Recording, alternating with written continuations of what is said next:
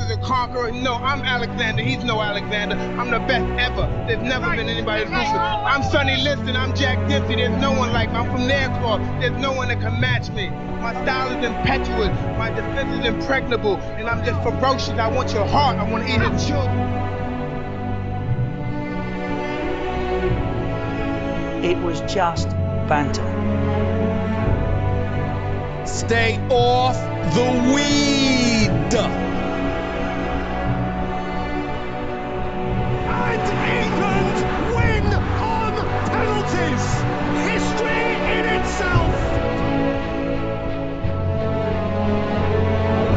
Think it's a great city. I think they got the best organization in NBA, but they do have some big old wins.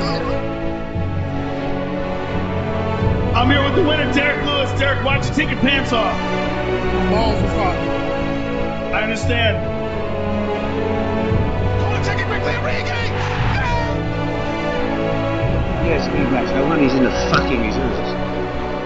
Listen, I ain't gonna forget about this by the time we get motorway. Something. Welcome to episode 265 of the Spitballing Pod. I'm Luke Byron, joined as always by Tom Kennett and Jack Harper. Alex has decided to join us this week, so uh, adjust your volumes accordingly. Um, plenty to get into this week. We have somewhat of a news of the week. Once again, um, TK in particular, I've got to tell you, not a lot's been happening this week since we've spoken about kind of the amount that takes place in these uh, seven days. Not a lot's been happening. New Year, New Me is really carried on, and people are settling down. Florida man's on the straight and narrow for the first couple of weeks, doing dry jam. Not, not had a single Florida man headline. It's sad to see a man like that. I know, I know. Um, we will talk about Kieran We've- Trippier's arrival at Newcastle. We will talk about Philippe Coutinho's arrival at Aston Villa, a little bit about the Carabao Cup, and we will conclude today looking at NFL Wildcard Weekend, which will take place at the end of the week. What were you about to say, Alex? I I was just going to say it's we've we've gone from having really hysterical headlines to just being drowned in like just screenshots of boring parts of Bath that everybody in their man and dog has been uh, been to. Well, don't you worry, Alex, because um, due to your absence, I have um, an intro catered especially for you. So you sit tight, and um, then we'll have some uh, questions for you. So anyway, news of the week: the first of five headlines. Uh, U.S. teacher locked COVID positive son in car boot. For seven days? seen- Did they No, operate I've the seen, so isolation I've seen the whole story of this, and basically, um, the, the fact as a teacher, I think, is just to shock you a bit more that this is the way they're uh, treating uh, a child. But If it it's was, just a uh, regular parent, you can crack on. exactly. Um, the kid tests positive, and the woman basically said, "Well, I don't want to catch it." So she drove down to get like the equivalent of like a PCR test and shoved him in the boot. Um, got to get the test done. They said, "All right, who are we testing?" Told the person, "Well, I've just popped the boot for you. So if you go round." Um, and He's tied were up in there. they were refusing to do the test until the kid was in the back of the car. And the woman was saying, You mental, I don't want to catch it. You're the one with all the hazmat suit on. You test him back there, we'll whiz back home, and then we'll get something sorted out. Um, they're now being taken to court for child endangerment. Um, so, on the one hand, they're telling you, Look, we need to act to stop the spread of the virus. On the other hand, don't, you can't put your kid in a car boot. You can't win these days. Snowflakes. Could you, could you say I a mean, you heart said was in the right jokingly. place? If that was on the Daily Mail, there would be genuine responses in that. Like back in my day, we'd have been able to do this, and nobody would have batted an eyelid. Would you say, Alex? I said I said uh, could you say a heart was in the right place? Um, maybe. I mean, we don't know how big the car boot was. Um, Or how old the kid was. If he's like a 15 year old kid who's actually six foot and she's just crammed him in the boot. Yeah, fuck you, get in there. um, Taco Bell is now selling a ten dollar monthly taco subscription. This- looks great, by the way. I don't know if anyone else has seen this. Ten dollars a month, you can come in every day and you can claim a taco for thirty days. So, on the one hand, this would be great for like the homeless or something like that. If you can, if you can spare a tenner, I don't know how um, they go about doing this, but I mean, I'd save a fortune just on takeaways at the weekend. Give me two subscriptions for a Friday and a Saturday, and I'd be set. Doss is actually getting a Taco Bell aren't, as well, aren't they? I'm well, well excited for that. So You who's said about the one by Stamford Bridge before. I wouldn't make it to half time of the game if I had tacos before. Yeah. I wouldn't make it to kick off. It's like opposite the pub that I drink in as well before the game, so it's so tantalising. But I just know, like you said, I know that that's just a big mistake, especially with a journey back.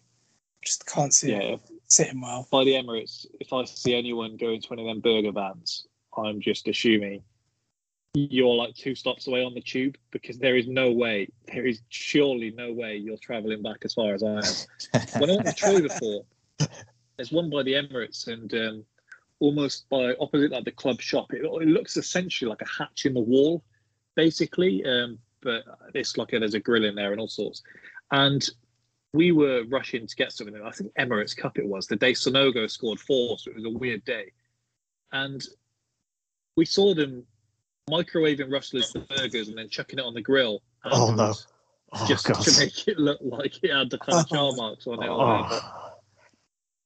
So we've, we've not returned since. But I've been with Troy, and I've said on there before. I've been with Troy, and he got jerk chicken from a stand before a game, and I said, "You must have like bowels of steel," because that was just a horror show waiting to happen. That that reminds me of we went on a ski trip to America, Crips. Did you break a leg on this one? Though? No, I didn't, but I, I got dared. Everyone Did you get robbed like- by anyone? Everyone put in twenty dollars each to, to watch me drink a bottle of Tabasco before the eight-hour flight. And uh, I, I actually did it, and I made like I think I made about one hundred and twenty dollars, and I think you paid for that. Christ! I just I just felt vile. Tabasco is like a top three worst thing I've tasted. Tomato juice tops the list. I've always said that worst thing I've ever tasted. And when people are saying, you know, that drink might that drink actually gets better if you mix some Worcestershire sauce in it, because if that's supposed to make the drink more appealing Mate, Worcestershire Um, sauce is brilliant. as a drink. I mean, I I probably would. Yeah, I'd give it a go. He's drank, he's drank a bottle of Tabasco for 120 Yeah, quid, I Byron. had You've got to think there's, there's a My graph here. My taste buds have been seared off. I don't know what anything tastes like anymore. I think the only sauce or anything like that that I would have been able to have back in the day was the old Brockwith Fryer curry sauce was just elite. Um, but new owners, curry sauce changed. Um, now they don't even give you a carrier bag. Bastard. Gone What's to the the dogs. This country. Maybe literally gone to the dogs. You can't roll that Um, Fryer. My main issue for going there is that I'd have to walk around in fairness. So I can't say it's um, the carrier bag that's the main reason for putting me off. But It's a when real you go a bit pilgrimage. above and beyond, James Country doesn't give you a carrier bag, and I still go there. It's less bag, more walk, is it? Levels. Um, what else have we got this week? Woman who earns two hundred thousand dollars selling fart jars is hospitalised by her work. I did see this. I did see this uh, this headline and hoped You're a it bit was quick going with that, make and and how well I think I posted the original. Um, I sent it into Jar? the chat when it was Oh. just the story of her who uh, who the uh, about her before her hosp- hospitalization, of course. But, She was on but a yeah, 90 Day Fiance, so I've read. Next time we hear rustling on the podcast, it's just Alex opening his jars in the background. farts just sneaking out. But she was basically, um, she started like Googling what foods and things would just give her more wind and just different smelling farts. And then she ended up going into the hospital and they were saying, like, what is your diet? And she says, oh, look, I didn't tell them exactly what I did, but they did tell me I had to change my diet. So uh, my job is now over with. And so all's well that ends well. She's now selling fart jar NFTs instead. Oh, and uh, that's how she's making her cash now. oh my There's- word! isn't the world? There's a lot of sad men. moment? Yeah. Um, Morrison's are scrapping their used by dates on milk in favour of a sniff test. I don't, don't- know if this is you sniff it before you buy it or Yeah. the staff It sniff must it. be. Um, It, it must be. I don't That's, want uh, highly that six COVID people friendly. before me have sniffed. In fairness, I don't remember the last time I actually looked at the date when I picked up a milk from my shop. Like, you You just served pick it up. Morrison's. You're telling me. So you're telling me you've been sniffing it, Jack?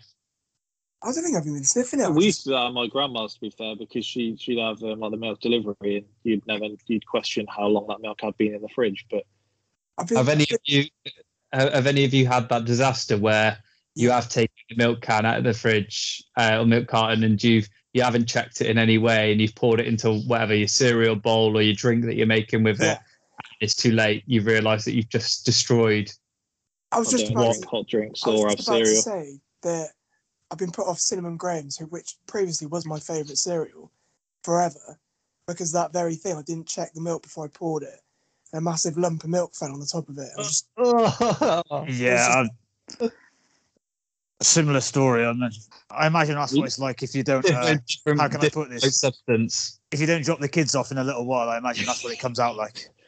You get that in like um, any like Cartoon Network show. If um, you if they were going into someone's fridge that uh, hadn't been used in a while, and the milk would just come out in like a butter slab yeah. top, something like Ed, Edd n Eddy.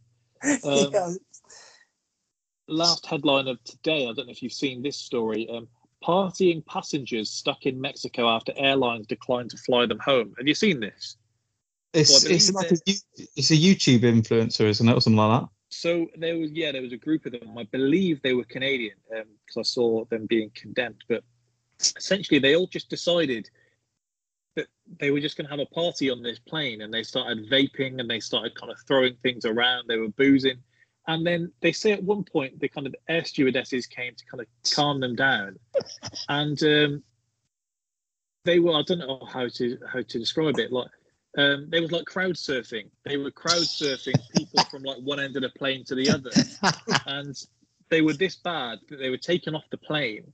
Um, well, obviously it landed and they were taken off the plane, and now nowhere will take them back to their own country because no one is allowing them to be on the plane, so they're just stuck. This sounds like a great flight to be on. Well, they're complaining um, that nobody's taking them, but you would think probably part way this isn't going to end well, and you'd also be fuming if you were the person that was just, just wasn't even involved, and uh, now you can't. Crazy thing was, all they wanted to do was play in a tennis tournament in Australia. That's the, also that's all they wanted to do, and they just won't let them in.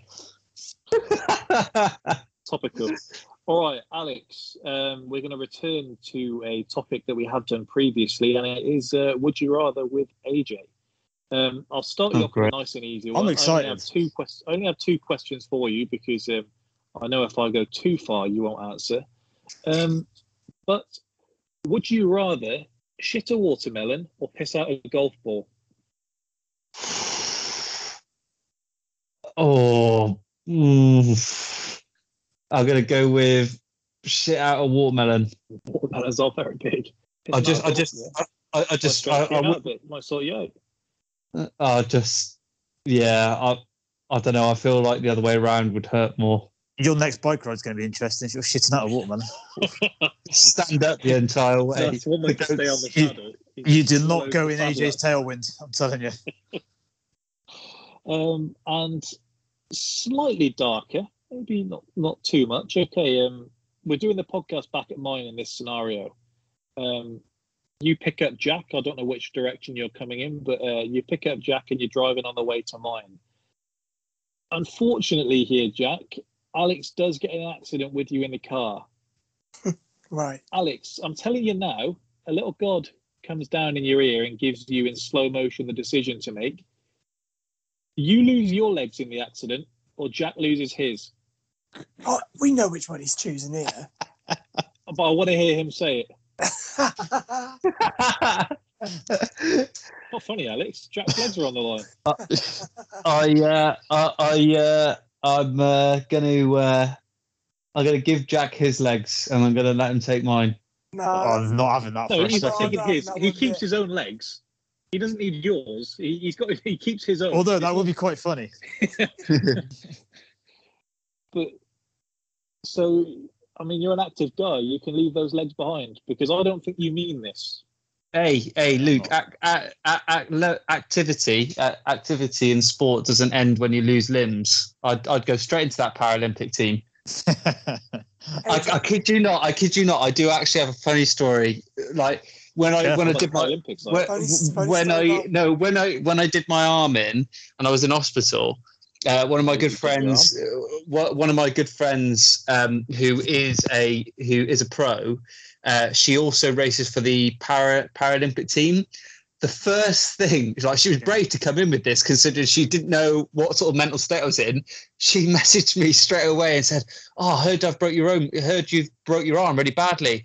We'll get you in that Paralympic team. Gold medal, no problem. You'll boss it." I was just like, I haven't lost my arm yet. I mean, But I haven't broken my arm. Yours is the most dramatic arm break I've ever heard. well, I, I did have bones sticking Right out of down me. to the story when you say I walked. I even walked into the hospital. That wasn't really dramatic. I just I just got dropped off at the front door and walked in. But you your gloated le- that part. You gloated legs that weren't part broke, were they? previously, hasn't he?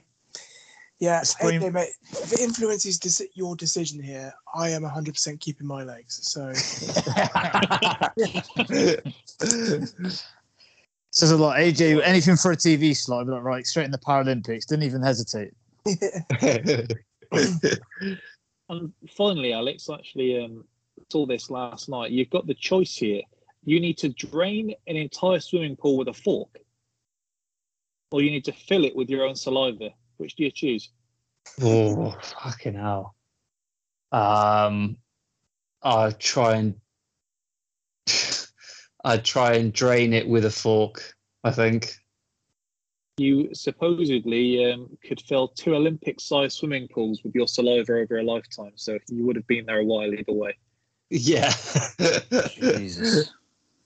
But there we go. Um, on to Newcastle and Kieran Trippier. A uh, Seamless easy, transition. Easy, easy jump. Some of these Newcastle players are playing like they've lost their legs. In fairness, Kieran Trippier joined Newcastle last Friday for a fee believed to be in the region of 12 million pounds. He's the first signing of the PIF era at the club, and Eddie Howe insists that he is not joined for financial reasons. TK, if I go to you first, do you believe that to be the case? No one believes it to be the case. I mean, Eddie must be a half decent poker player. He did keep a straight face when he said it. That's such a brutal question to ask as well, because we kind of all know the score here. But what's what's the manager and the player going to say? Well, they're going to, yeah, yeah, look, you should see what they're paying, lads. That's why I'm here. if I can give you the facts around the contract, I'm not sure it's as big as perhaps what people will expect it to be. So, do you know what wage he's on before I ask you? No, but I would balance this by the fact it is Kieran Trippier. They haven't, you know, Yeah, yeah. they haven't uh, signed. What what wage it's not would, would you ex- expect him to be on it now? He's at first signing at Newcastle. I would imagine getting towards the hundred grand mark. Yeah, so he's believed to be earning in the region of a hundred thousand. Um, he was on seventy-eight thousand at Atletico, so it's not the biggest. I mean, twenty-two grand is twenty-two grand, but in terms of, I think if you ask the average man on the street, they think he would be getting at least double the money he's on at Atletico. it's a fair point, isn't it? But then you consider the the fall in level that he's going to here. yeah, Yeah. He's, he's going It's- from like challenging in the Champions League to losing to Cambridge. Yeah, For sure. I'm only balancing it on. So we we spoke about it a bit last week. The main thing I think's changed is it's gone from 25 million to 12 million. Now, if Newcastle stay in the league, there is another instalment that they need to pay, but I'm it's sure, not believed to be anywhere near the amount that's going to take you there. It's believed to be just a couple of million. Um, his contract is only until 2024 as well, so he's got a two and a half year deal.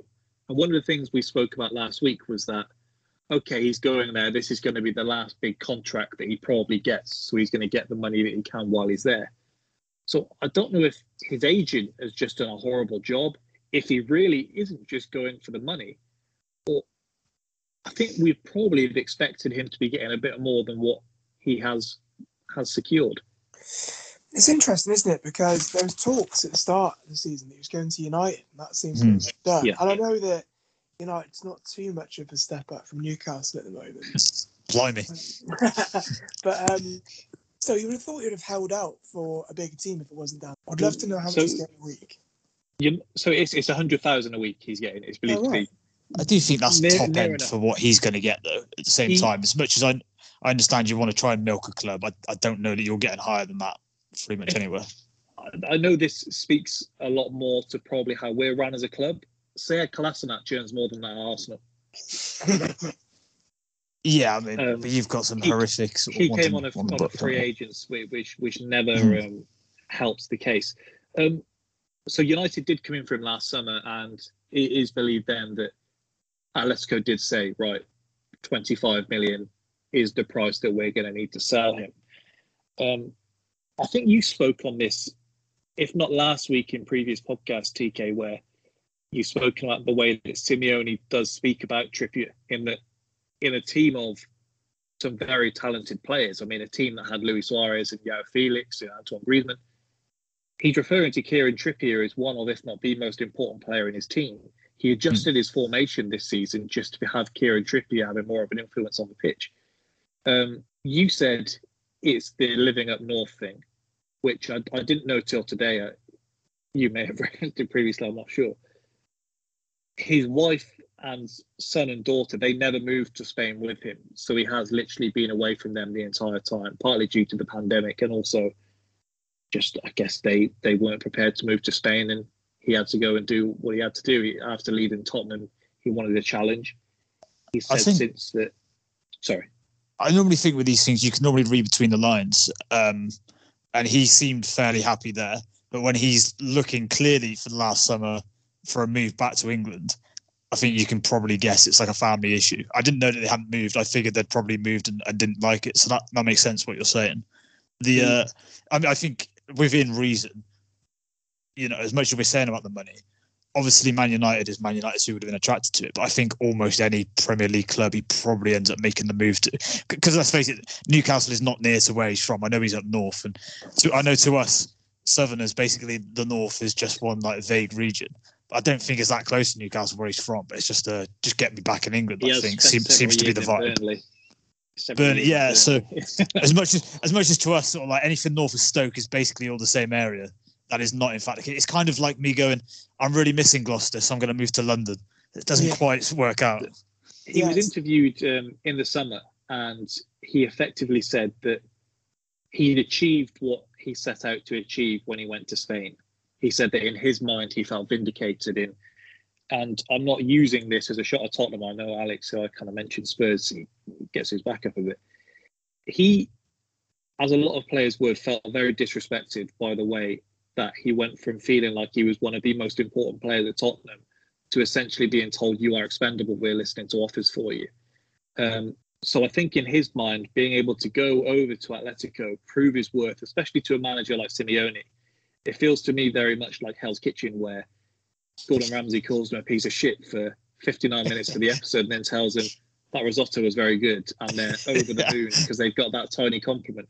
Imagine Simeone really can probably get you in that same way that you're battling for just the slightest bit of recognition from him. And the fact he's then won a league title there, he's got to feel like, what more can I do here? Especially if he's starting to be unhappy.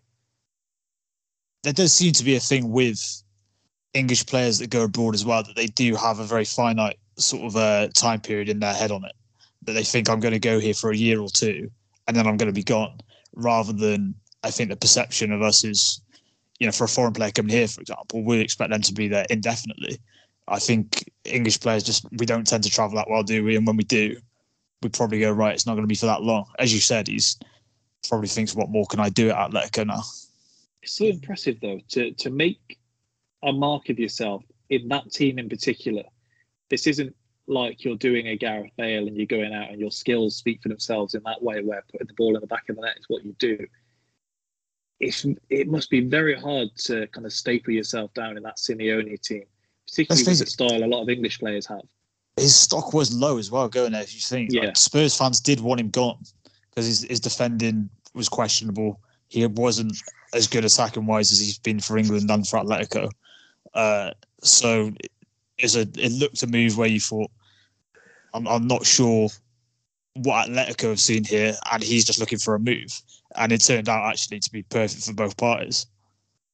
Yeah, the, the metrics in terms of the way he crosses the ball, Eddie Howe was laughed at again. And I know we hear a lot of outlandish things in these press conferences, but people seem shocked that Eddie Howe wasn't just prepared to shit on Trippier for the entire press conference. he, he he called him one of the best crosses in the world of football and one of the best crosses he's ever seen.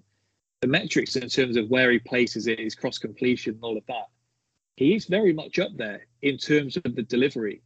And it makes perfect sense if Newcastle are going to go for a target man. They mean that they've been linked with Chris Wood in the last two days, and you'd think one certainly uh, goes with the other. Uh, we'll talk about their other targets um, in, in just a moment. But Quite a climb down from what they were getting linked with for a bit, wasn't it? Yeah. you have to settle for Chris Wood. I reckon if Giroud hadn't moved in the summer, I reckon he would have been a target. yeah, that is excellent shout. they were linked with Edin Dzeko as well, but he's just gone to Inter. I don't see that he, he's going to move in there. Jack, we spoke about it a bit last week. Once being presented with a bit more information, if I was to say going into today, you would have had moving for money being number one in maybe Trippier's priority list. Would you still believe that to be the case? Yeah, because it's the, because of the team. Like, if he was living in London last time, and he's now moving to Newcastle, they're still gonna have to move. He's still gonna have to like uproot most of their lives. I, I've now that you've told me he's only on 100k, I still feel that he probably was have. Only 100k. I know, but when you look at It's yeah, no, it's United that have fucked us by saying Pogba you can have 500 grand. It's distorting everything in our minds. We're like, this isn't enough money. I hope that goes through just because I'll feel quite vindicated. Oh, yeah, I mean, yeah, excellent shout. Because when you think of United and the contract that they hand out, I could, you would say 120 is probably the par score what you'd expect him to be on. And I would have thought that he would have been on like 180 or something like that to go to Newcastle. But I guess at the same time, you can't have the whole squad on. I don't know what they're on, but I imagine they're around like between 50 and 80k a week. Most So yeah, this And this then- makes Trippier and then the right quite back comes in on considerably- 100 grand. exactly, Yeah. exactly, exactly. You you can't have Trippier on 100 grand a week more than everyone else in the squad.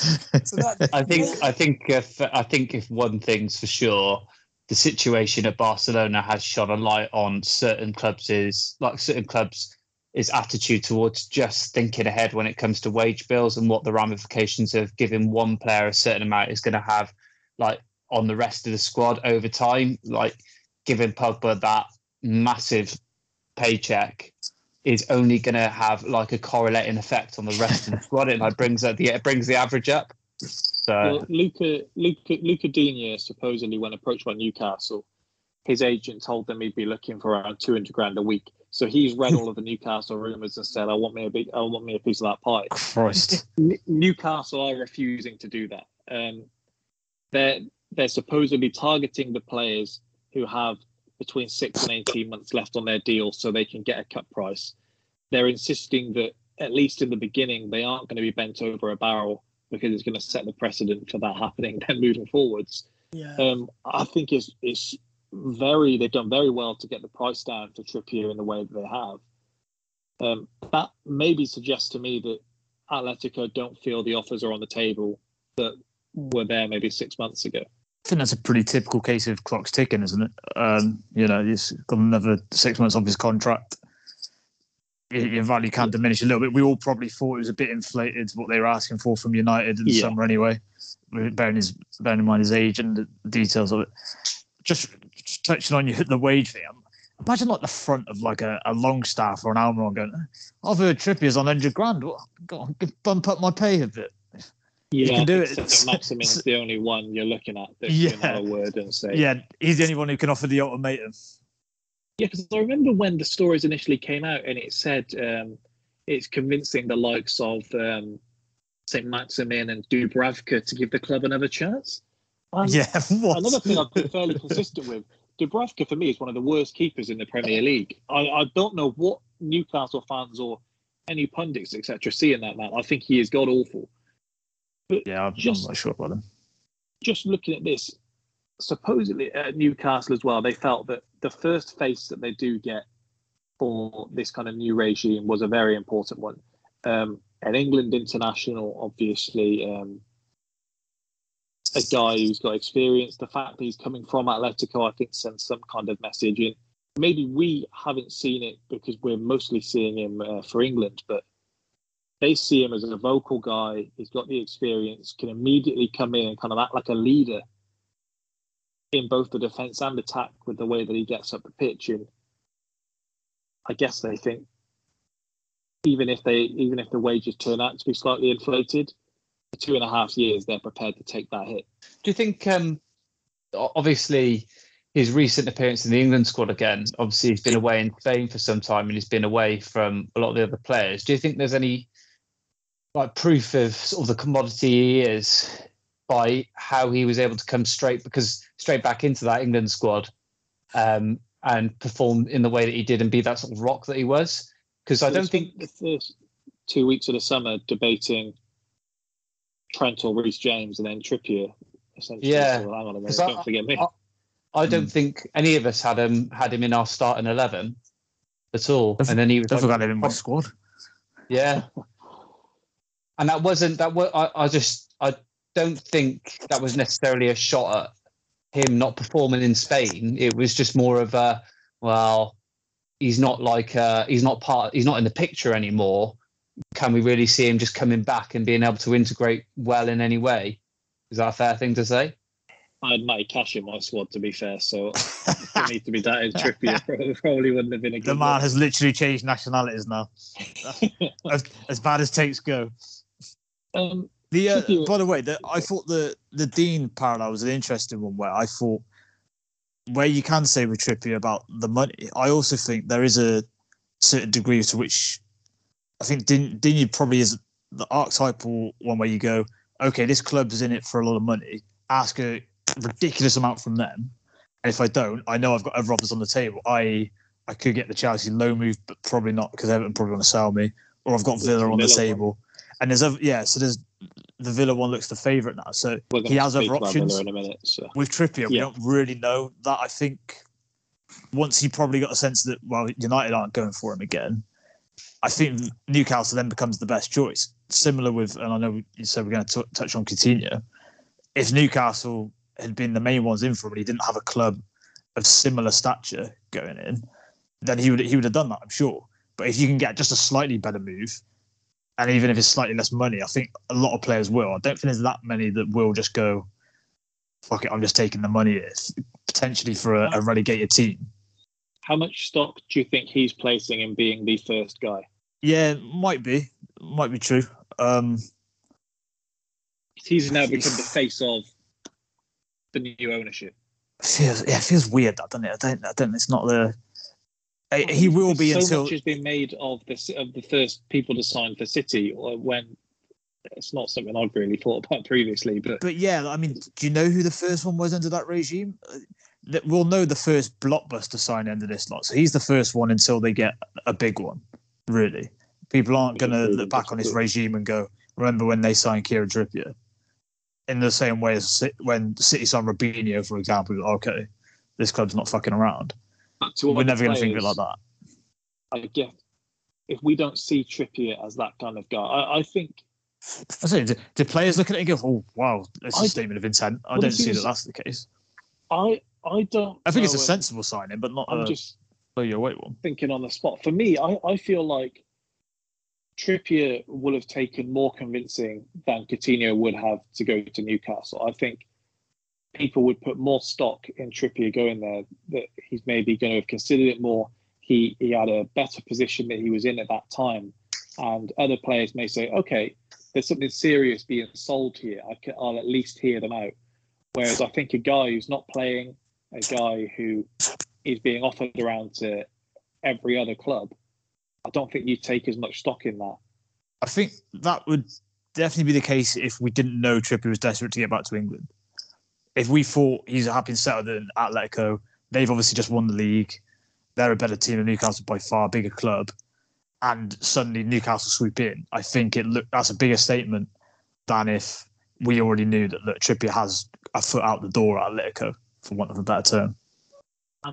While we're saying, uh, In the same way as when Michael Owen came back, he eventually was like, well, I just want to come back. He's made it clear he wanted to go to Yeah. Liverpool. Liverpool weren't going to cough up the cash. It's like, right, where can I go then? Newcastle. while we're talking about maybe him wanting to be the first, do you think it helps other players who perhaps don't want to be the first? That I want to see someone else in there before I make the jump. Someone else take the bullet. Yeah, just to know I'm not going to be stuck here at the end of the window on my own. I at least know there's multiple things going on. There's more than just you selling me a dream. It's it's definitely true. Players of a higher caliber will need to see a few through the door first, won't they? Yeah. So that's the we we've said that they basically need to reconstruct the whole back four at least, amongst other problems they've got. Yeah, I've got a bit So- more on that. As they kind of get piece by piece, you will be able to convince higher players. It's it's you know we touched on the parallels with City. They've had a similar story, didn't they? That they slowly had to convince the higher caliber players via players of this Trippier sort of level, really. Yeah, so they say discussions have been held as to what will happen in the possible event of a relegation in May. Um, they're saying Trippier determined to uh, ensure the team survives. He is also determined to represent England at the World Cup next November. Um, so there's confidence from all involved. They're going to stay up with the other players that they believe they'll sign. But he has taken a gamble there, depending on how high he does um, prioritise being at the World Cup. For all we've said about you know, the character there, this is a guy that hasn't played consistently in a back four at club level since leaving Spurs. I mean, even when he's coming in for England, it's it's been in a back five. It's going to be interesting to see how he adapts to that because he's playing with worse defenders alongside him. I was about to say he hasn't played with teammates like this in a while. I was about to say. No. So it's a, it's, it's a rough debut. If um, he didn't know what he was letting himself in for before, he does now. You look at the other guys there trying to sign. Sven Botman been reported today that deal's fallen through completely. Um, I said Newcastle could up the offer to Lille again, but it's not that they're not offering the uh, money that they're after. It's that they're not listening to the offers. They're categorically saying we're not selling this guy in January. I thought this one was going to go. doing a Levy.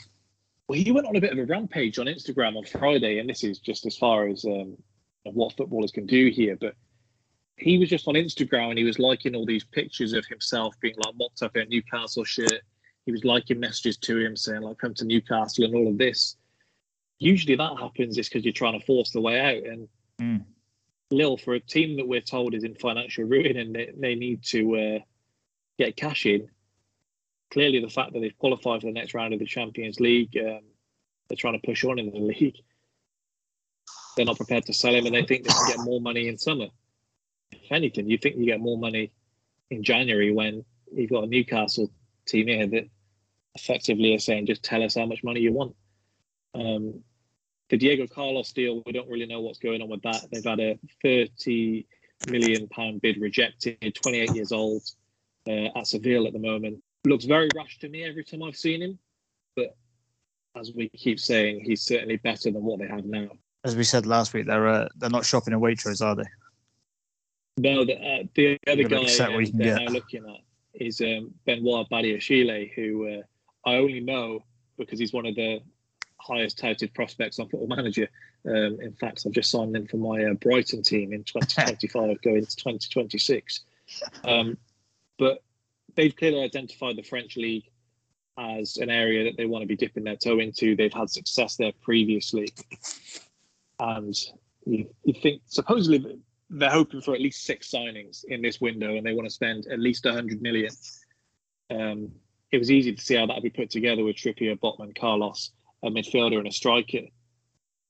They're saying they want a centre back and a striker through the door before Saturday's game with Watford because of how massive that is. But Blimey. time's ticking, and uh, that when when the rumours go to Chris Wood, I can't see any reason. I can't see any reason Burnley are saying, "All right, we'll help you out. You're competing with us for relegation." No, you, you don't want to spend through the nose on Chris Wood. Someone we going on a journey with someone. kitchen. Alex very quickly muted, so my money is uh, my money is there. Um, I, I do. I, I do apologise. I do apologise. Somebody walked into the room and I immediately told them to get out. He's missed a week, and now he's coming back and ruining another episode. Jesus, stumping around. Todd Someone came Cantwell. in. Someone came in with another jar for him. Go on. Todd Cantwell, another one they're being linked with. Um, I'm Your seeing, boy. So I'm seeing some Newcastle fans turn their nose up at some of these players. Yeah, I, I, I couldn't be higher on Todd Cantwell. I, I mean, I had him in my, uh, I had him on my squad for the Euros when we uh, when we did that. I believe also tried to put Ryan Sessegnon in, so I was uh, drinking the Kool Aid. Uh, I say, but that's, this is a guy I can't believe. Uh, he had some personal issues uh, supposedly in his family. Um, got out of the Norwich team and Dean Smith just does not seem to like him. But at the same time, they're doing the thing where they're not prepared to play the guy because they don't think he's good enough for, let's be honest, a garbage Norwich team. But at the same time, you're saying, hang on a minute, it's a great talent here. You're not having him cheap. Very confusing. He's also out of contract in December, isn't he? So what Sky are saying is they do have an option to extend it by another year. So if they can't Right. sell him now, they will just extend it. Um, doing a United, um, they do that. Um, The difference being Yeah, not going to be a championship club. yeah, it's it's Get him off the books for the money where you can. my brother, who's not used to really being able to have any interest in the transfer window uh, as a Newcastle fan, he's messaging me almost daily saying like, "What's going on here? Do we do, do we have any updates? Like, I can't believe we haven't got a player through yet." Um, the clock's ticking. and often to say, "Look, these things do take time, and you're having bids are rejected. It's not like they're not trying." On Friday, He really is. legit- He really must be in a difficult spot if he's having to be talked down the transfer window ledge by you, I know. I who know. tweeted this morning, "Why haven't we signed anyone yet?" if you got taken Yeah. over by the Saudis, dear Lord, you would be a nightmare. I would, I would be. Um, but what I mean is, we can see that they are trying. I mean, just on Friday alone, they were linked with about five players by legitimate sources that they weren't just kind of doing the usual. They're interested in scouts. They're taking a look at. They're tr- trying to make a decision on. I mean, they're offering Sean Longstaff to anyone that'll take him. They're part exchanging him like the, the, the free pen when you get life insurance on TV and they give you a Parker alongside it. That's what Sean Longstaff is being. Everton seem the only ones stupid enough to buy some of these deals. So maybe see what you fancy there. I'm sure Richarlison will come for a bit of cash. Um, they're trying. It's just we always hear about how difficult the window is in January, and uh, that seems to be playing out that way. Even more difficult when everyone knows you got a massive pot of gold on the other end. Yeah, Um, they changed it I- on Football Manager now. I'll be so you- broke you- if Chris Wood is does sign for them. Oh, It's, yeah. it's like winning the lottery and your first purchase is like a rover. Like, could you not have just pushed the boat out? I did say my first purchase would be the Edge spinning belt from uh, 2006 in WWE. The thing I'll is, take that ahead of Sean Longstaff, I think. when when you're putting your stock into and your, your livelihood into a permanently cropped Callum Wilson, I'm seeing I'm seeing comparisons to Andy Carroll for Chris Wood. I mean, Chris Wood's had a better Premier League career than Andy Carroll's had to this point, by the fact that he's actually playing games. Chris Wood, you can see you can see from his perspective why it'd be a, why it'd be a nice move. I know you've always been an Ashley Barnes man, TK over Chris Wood. but I don't even know what that's supposed to mean. You prefer Ashley Barnes to Chris Wood? I, s- I probably couldn't tell them apart. That's I- how I I, I, don't could, I could tell them apart. That's about it. Jay Rodriguez, man, thank you. I don't see much legitimacy in this rumor. Like this, this one doesn't really make sense. Jack is absolutely right about the Giroud one. That would have just been an absolute given, wouldn't it? Perfect. It would have been. I could just see it now in my head working. I could see them not learning the lesson, spunking the money on Sebastian Haller at some point. Just going, you know what, we're going to run it back. The other name they're linked with is Dom Solanke. I, I saw that. if if Eddie Howe gets the band back together, I'm going to be absolutely done. Jordon Ibe, what are you up to, son? We're doing it again. He's he's in court at the moment, beefing um, Bournemouth about image rights. Christ. Yeah, he, he's uh, life's not going too well for him as it stands. But We should cough up some of the fees for his lawyers, really. We probably owe both parties that. do you, I mean you obviously remember this, but the, the summer where Arsenal were chasing Zaha, seemingly about halfway through, they said, you know what, the whole time we actually wanted Pepe. You see these transfer freaks talking about things like smoke screens as if teams actually uh, do this kind of thing. But at that point, Everton believed, okay, we're going to pressure Palace right down to the last few days of the window. They'll snap, and we're going to get Zaha through the door. Deadline day, they finally realised Palace weren't joking, and they couldn't have Zaha, and so they chucked 40 million at Iwobi. Do you see a situation where, as the window ticks on, Newcastle standards may become less and less, and uh, they may chuck some kind of money about um, on on on some uh, very awful players. Uh, they're absolutely going to throw money at someone if it comes down to the wire. That they're going to sh- chuck stupid money, whether that be they go back in for Botman and go, look, can I interest you in like eighty million pounds or something crazy? They're going to do something mad if they. Bear in mind, if they're talking about trying to get two bodies in before the game at the weekend, which it looks very unlikely, they're they're not messing around. They're going to fuck up somewhere. I mean, the, Sven Botman, the Sven Botman one for me makes as much sense as it possibly could. I think you've got a guy who Makes sense for all goes to clubs, to be plan, he's going to be yeah, he's going to be at the back for you for about ten years, or you're going to net a profit on him. I like the thing of having like a ball player there, six foot four, got pace about him, composure, and then you put some maniac Brazilian next to him in Diego Carlos and just say, you think this lad's not ready for the Premier League? He'll do the physical work for him. But if Lille aren't going to sell, Newcastle can't afford to hang about, can they? they they've just got to get on with it. Yeah, I mean, to be honest, they bearing in mind that when the takeover took place and what they knew the position they were in, and this January's coming up, you would hope they'd identified transfer targets and then had you know like a second tier if they didn't get the first lot and, and third tier and so on and so forth.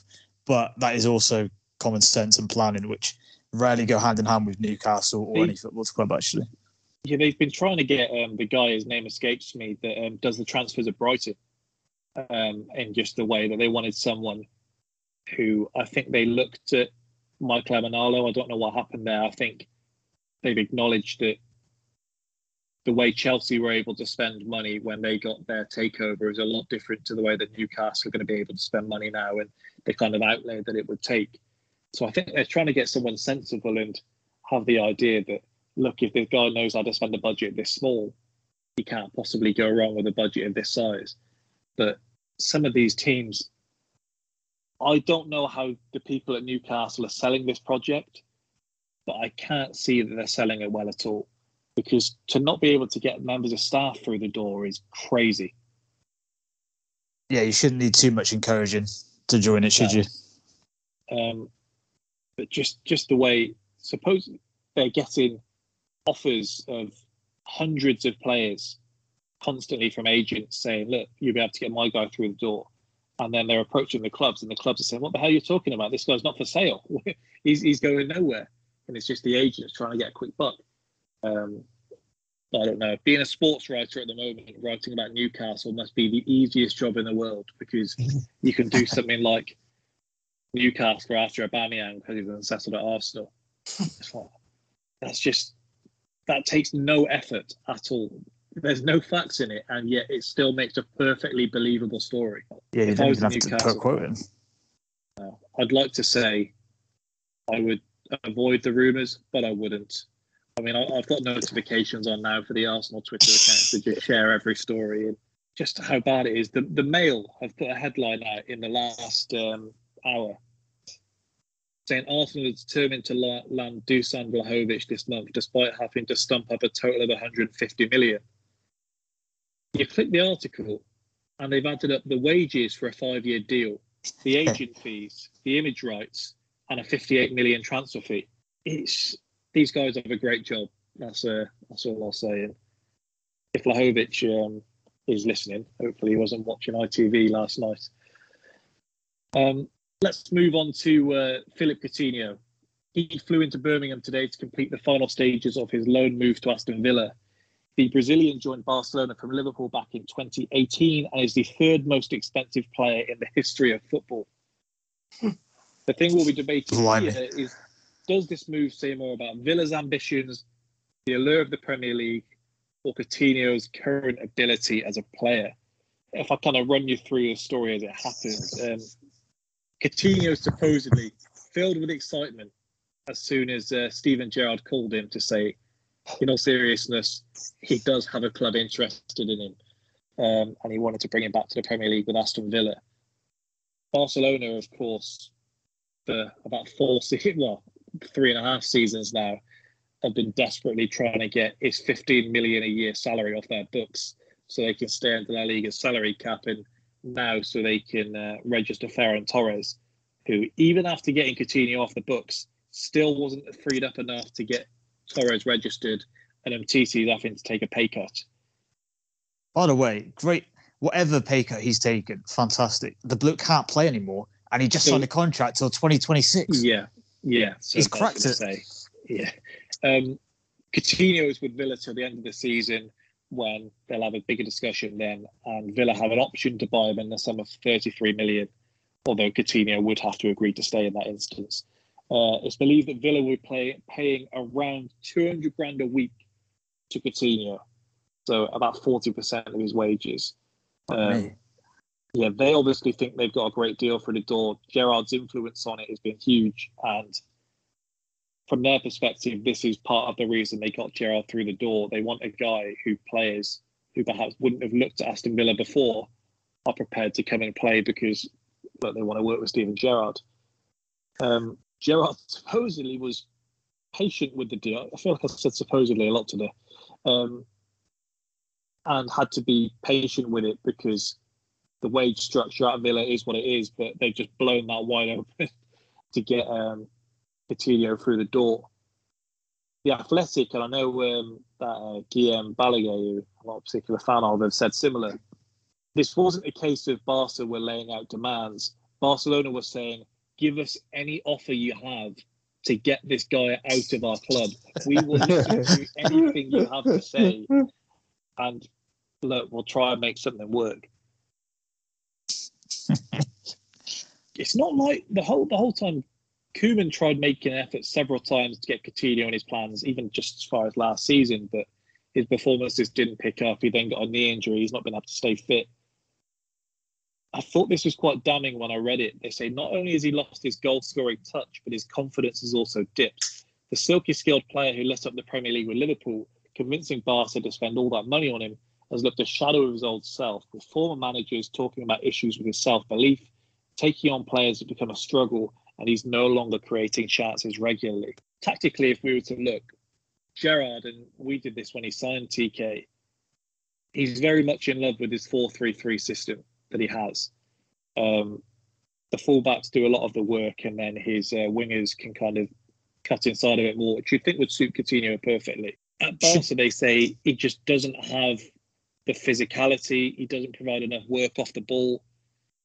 Xavi is turned to teenagers who hadn't even been playing for Barca's B team over Coutinho, who turns 30 in June. He's not played for Brazil since October 2020. There's a lot adding up here to say this isn't a guy you should be giving 200 grand a week to. But if you're Villa, are you calling this a free hit? It's absolutely a free hit, isn't it? As much as to cough up a fair bit in wages, it's only to the end of the season. You- You're not committed to anything. If he does hit the ground running, you've got a player on your hands. If not, you can just write him off. I think it's uh, it's a no brainer for probably a no brainer for him as well to get some game time. Uh, I think it's a move that makes sense. I don't think. I think he, he probably could work out. To be honest, I I don't think it's necessarily uh, his career's over. I don't think he's spoke about it before. I don't think his attitude is going to be bad. I don't think he's off the game. I think he probably is that his confidence is gone. So if they can build it back up, they've got a great player. I, th- I think guys as well. I was just, I was going to say I think he'll benefit he'll benefit widely because when a top player goes to a top team, one they have the kind of pressure, the added pressure to hit the ground running and get results straight away. But they were also playing against. You go to a hmm. Man City, a Chelsea, a Liverpool, they're playing against like two banks of four, if not more sometimes, and they don't have a lot of space. So they have a bit of time on the ball and not a lot of space to do it in. Whereas at Villa, they'll be seen as a team where you could try and go. The mid-table teams will go out and try and get a result against, and he'll have a lot of space to work in. I think, and I think that could benefit him quite a lot. wonder if he might benefit from being the big fish in the small pond as well. In terms of, if you look at the most successful period of his time was at Liverpool, he's come in for like eight and a half million Yeah. at a team that isn't that great and done a job, and then ever since, bef- well, before and since, he hasn't been that guy. So I wonder if that's just part of his makeup. They're talking about his confidence, maybe he needs to be sort of the main guy. It's worrying when the journalists that have been watching him though are saying this isn't so much he, he looks shy on the pitch. It's that he looks like he can't do it. Like the, these things, could, we we've seen players before have confidence dips and that you don't recover from this. I mean, Jack's seen several at Chelsea. Once your confidence goes, Basically, they had the been nine on the Space back of their shirt. Yeah.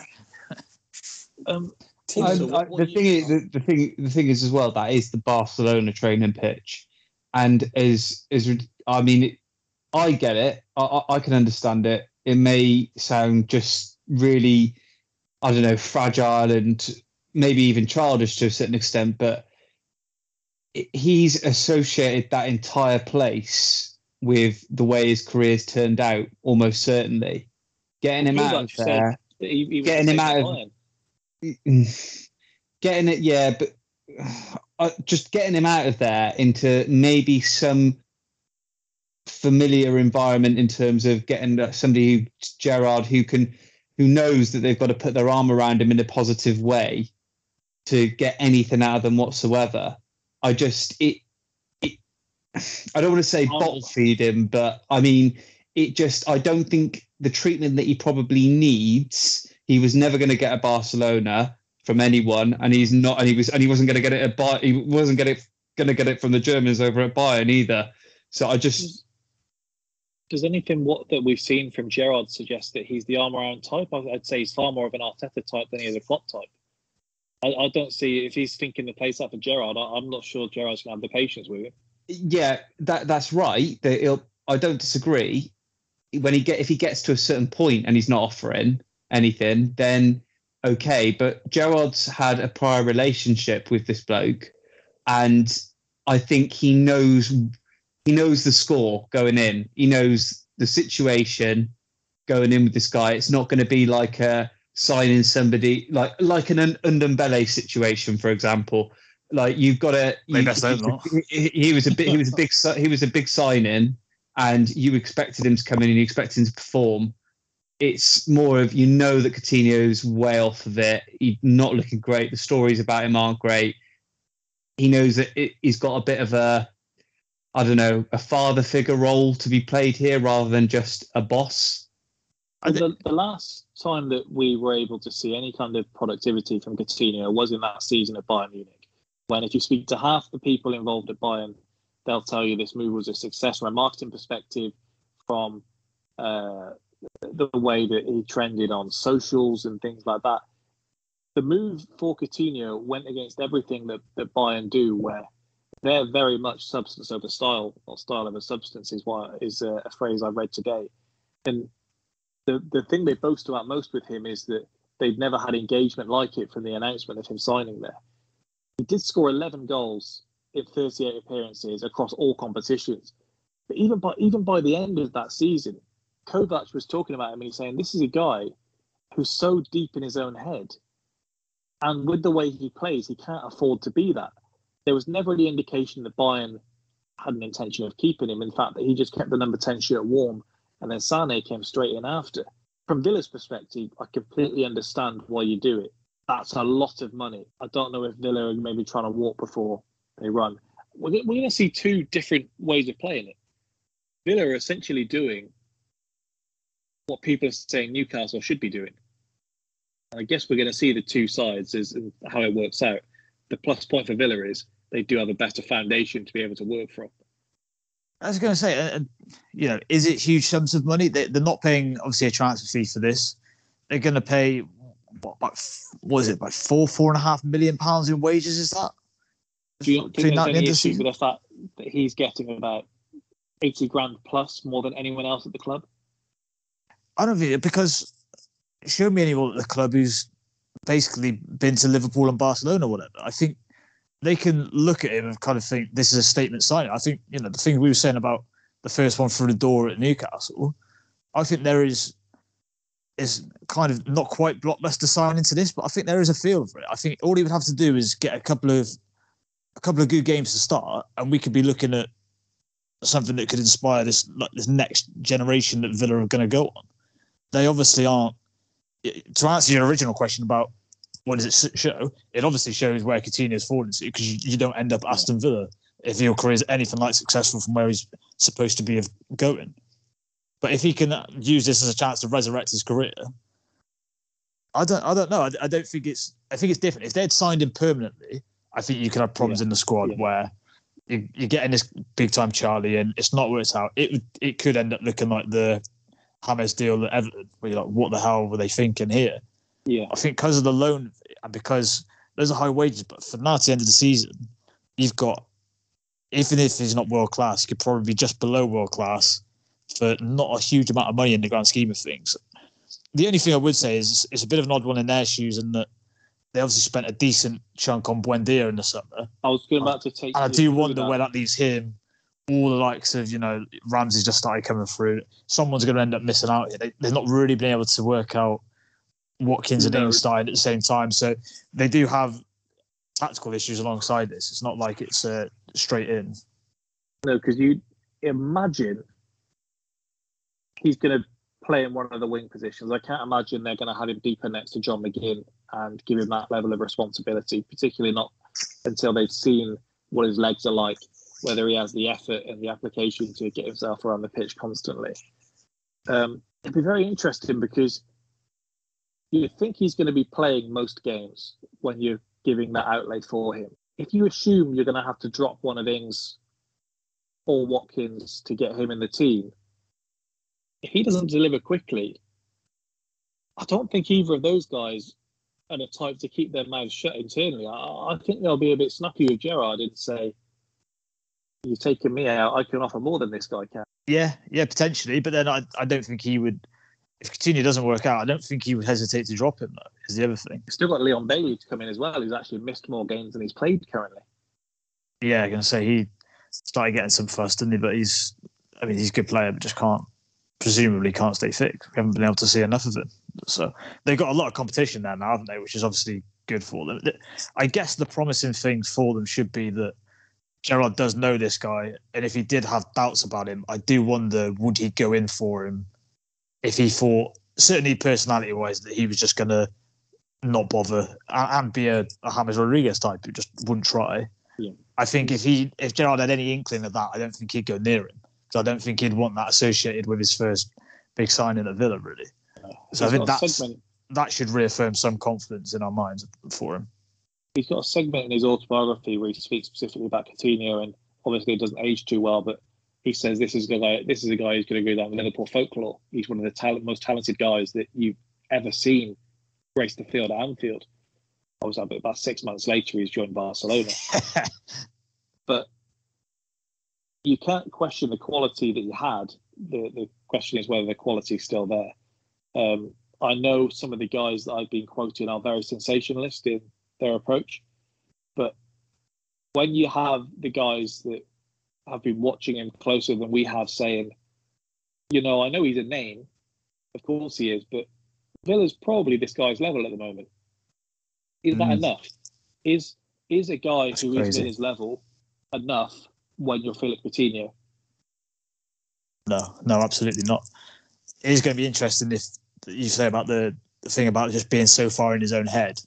That is fascinating to me to see if you can kind of break out of that. Like you said, most of the time, once that happens, players are never really the same again. It's going to be interesting if he can sort of dig himself out of that hole.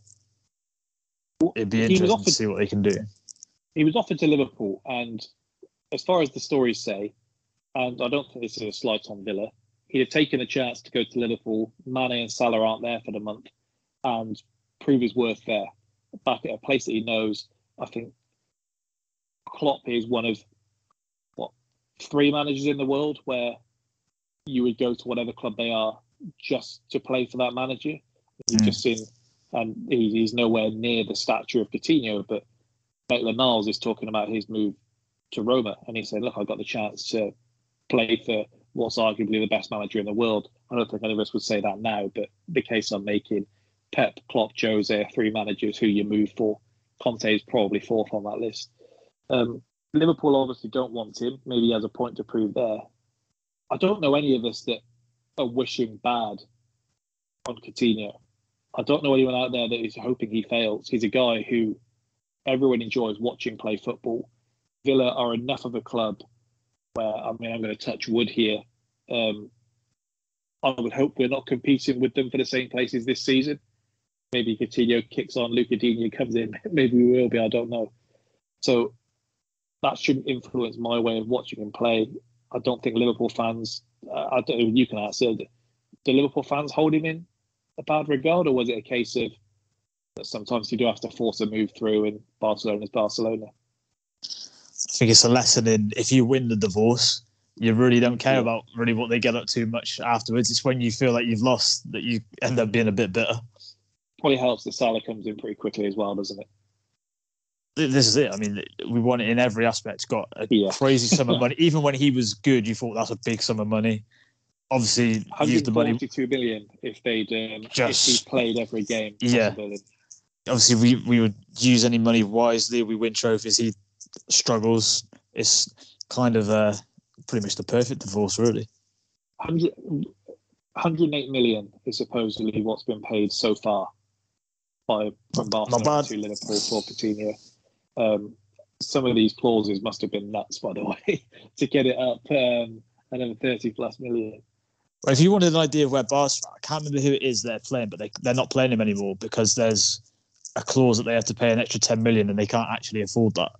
So they've got One someone them was, was Coutinho in that in that circumstance. Um, yeah, they got they got I can't remember who it is, but they got a guy literally he's, he's one appearance away from that. It's ten million. It's not even huge sum of money as far as football goes, and they're just yeah, we're not playing you then. Mad. What a club. that on Foot- Football Manager where they say like they want three million after fifty appearances, and even I'm like, you better put in a performance here if, I, if I'm forking this out for you. And Barcelona just.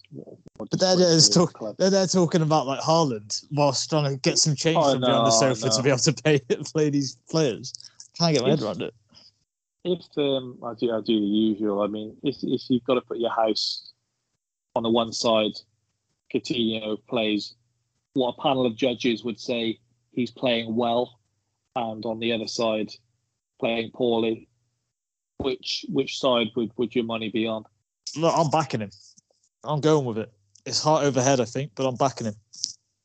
What do you think, Jack? You've been stung here before. I mean, you're the club that brought in Alexandre Pato. Um, if anyone was uh, still prepared, and Falcao, after seeing what he'd done at United. Ricardo Quaresma. I, I I can't remember the last deal. No, I can't. That's an absolute lie.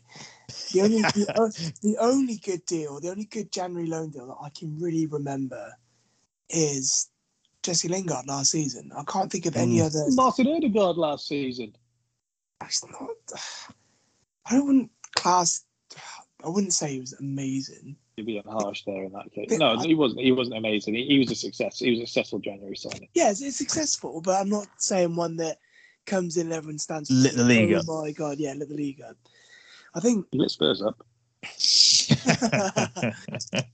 I think it's a brilliant signing for both.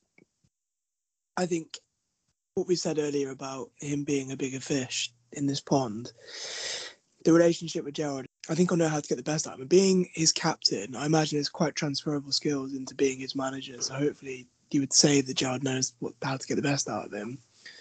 So yeah, I think what- like you alluded to earlier about being a free hit, I can't see too much to go wrong with it. If he's great, brilliant. If he's not, don't sign him. Um, they they say that Coutinho did have other offers on the table.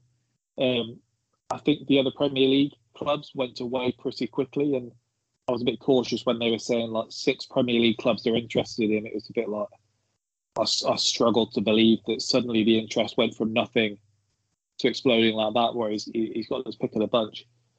Um, I guess as far as this window goes, would you say this is about as good as Coutinho could have hoped for? He's not at Newcastle, which has got to be a plus for him. yeah. He's not at Barcelona, which is a plus for him. This is Yeah. uh, there's no ex- there would there's not the same level of expectation as there would be if he was at Newcastle, which I think you've alluded to particularly.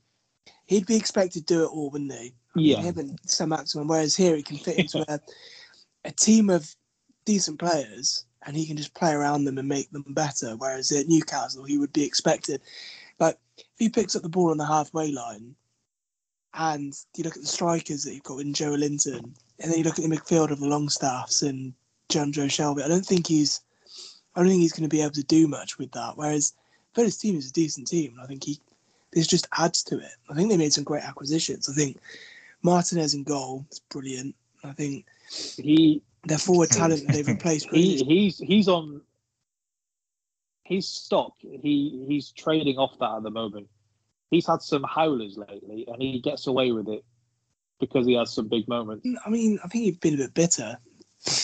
Not bitter. That, I mean, that doesn't sound like we- him. I, I think We've you're got looking out we've for got the a back better keeper out of it, and we we got a good fee for him. Which Villa's is, keeper doesn't just do it for the cameras. That's the difference. yeah, I, Uh, he's, he's not doing much for the cameras. I think there's a lot to be positive if you're a Villa fan. You look at that, the way it's shaping out there, and you think there's a lot to be positive with. And I think it, the Coutinho move can be a, a really good one. If they're, it, it should a bigger worry be if they're publicly paying Coutinho this much money. We've just heard about what Lucas Digne's asked for from Newcastle. Oh, Any Christ. worries he's got them over a barrel? I mean, you, you've got to be drawing a Enough line there, haven't you? Enough clubs have been put off. that Villa seem to have a straight run at Lucas Digne now. When for the money Everton Everton are, uh, are looking to get back less than what they paid for. it. There's something in that move that is putting a lot of teams off. If Chelsea aren't biting, there is something in that move that is putting other teams off. I'm not even saying that like as a joke. Like No, this one, when the news first broke, we said, "How much money does Chelsea have that they can chuck money at a reserve left back?" There's something that's happened. They're not getting Palmieri back, it seems. That's put them off going for Lucas Digne, and I don't know what it is. And I, that, that's the rumours coming out are worrying. Exactly right. I think I thought exactly that. Thought, why aren't we going for them? We're going to have Chilwell out for what looks like a year. Um, Yeah, season plus, didn't they? Yeah, 'cause Jesus. They, they didn't get his um, surgery done straight away because they thought they, they're going to try and let it heal naturally. Yeah. It didn't. Had his surgery what two weeks ago, and it's at twelve months from last week. So January next year, twenty twenty three, he'll be back. He'll probably miss the World Cup. Jeez. So I think. What's over? There? You go. for those that have played Football Manager, when you accidentally have the uh, match highest earner clause on, this is like what is happening with Coutinho coming in now. Suddenly, the wage structure is just done out here. It is just the other players coming in are going to be leeches. They will be if it's Lucas Digne. Christ alive. Got to draw a line somewhere. But yeah, I thought that this would be perfect because he's decent enough that you can rotate him with Alonso and give Alon- Alonso less game time. Um, yeah, when you when you said Digne, Digne, I thought this is he's going Chelsea. I thought this is a Yeah. done deal for sure. But then you look at it and you think he's not good enough to kind of. You can phase fair, we were Alonso calling out. him a top three left back in the league last season. At the start of last season, or at least probably um, well up until Shaw had a good um, Euros. Mm. We were talking about Digne as being a top three left back in the league. I don't think that's so much Digne being brilliant. Is that there aren't really a lot. I mean, it's not suddenly that you're looking at him at Chelsea and he should be competing with Marcos Alonso. Yeah, His stock I, hasn't gone that bad because he's on a No, no, no. what I'm saying is when the Chilwell comes back, He's not that- playing ahead of him. exactly, and he's not But that expected doesn't to usually either. bother Chelsea. Yeah, so I don't get why we're not going for him, but I imagine it's because of his ridiculous wage demands. We're not I think the Chelsea wanted a loan. Am I not right in saying? I think. Whereas I think Rafa's gone now. We're selling this bloke. Yeah, He's going. cash, yeah. It's funny, isn't it? Um, because you, you, would- I just can't believe they haven't got rid of Rafa yet. I just, Well, they the- and rid the fact that their- they're going to get rid of one of their better players in favour of Rafa indicates he's going. You know what? We're going to stick with Rafa, yeah, exactly. which I can't get my head around. No, no, I don't I. think the optics allow them to bin Rafa now. I think they've they've made their bed and they're having to ride it out. But what are these fans going to have to do? They're going to have to turn up with pitchforks. I don't understand. It's not looking I- good. No, I, I think um, I'm worried for the man's it- health. It's just a Having- case of once once they've got rid of Rafa, what what can, what can you do next? They've abolished the structure at the top of the club. They've then abolished the manager and the, and the and the best player, not the best think- player, but one of their top players. It's It's it's crazy, isn't it? Because like to have when I watched was at the Everton Chelsea game, to have that entire stadium chanting "Fat Spanish Waiter" at you, and that will happen at that will happen not only at Stamford Bridge, but that'll probably happen at Old Trafford as well. Part of the issue is the guy that would make the decision to have him sacked has been sacked, and this was an issue with Arteta at Arsenal. Um, you're now relying on board members that would traditionally be very hands off, happy to come together and make a decision, and either they don't care or these guys don't want the blood on their hands and have to be the one to chop it up. So there's probably a lot of them looking at Rafa and saying, "This guy's got plenty of experience. This guy knows what he's doing. We should trust his judgment here. If he tells us he's got it under control, he's got it under control." It's it's a tricky one with Coutinho, Jack. Um, if I asked you who was going to have a better second half of the season, Coutinho or Buendia at Villa, I'm probably going to have to say Coutinho because I reckon Coutinho, Coutinho can operate at Buendia's level without really having to try too hard, and he can take it up a notch. Whereas Buendia, for all of the kind of Ferrari around him, he hasn't really delivered anything. No, he, he's he's been very bad, um, and I did see Arsenal fans um, twerking for him in the transfer window, which I won't forget. Um, if I had, if I asked you the same question that we started this topic with, Jack, um, and does this move tell you more about Villa's ambitions, the allure of the Premier League, or Coutinho's current ability? Which would you uh, single it down to? See, this is the, when you asked that question, I said it's pretty much indicative of all of those, a bit of everything in one.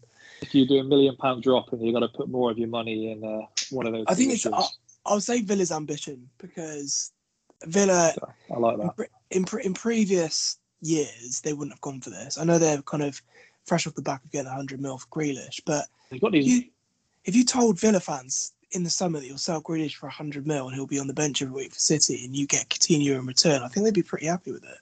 Yeah, the owners are. We, we do forget they are very rich. Yeah, that is true. They're one of the they're, they're the they third richest in the league. Chelsea, City, Newcastle. It's like Hmm. I think the owner's wealth would equate to them being higher up, but there's something about they're owned by like the company.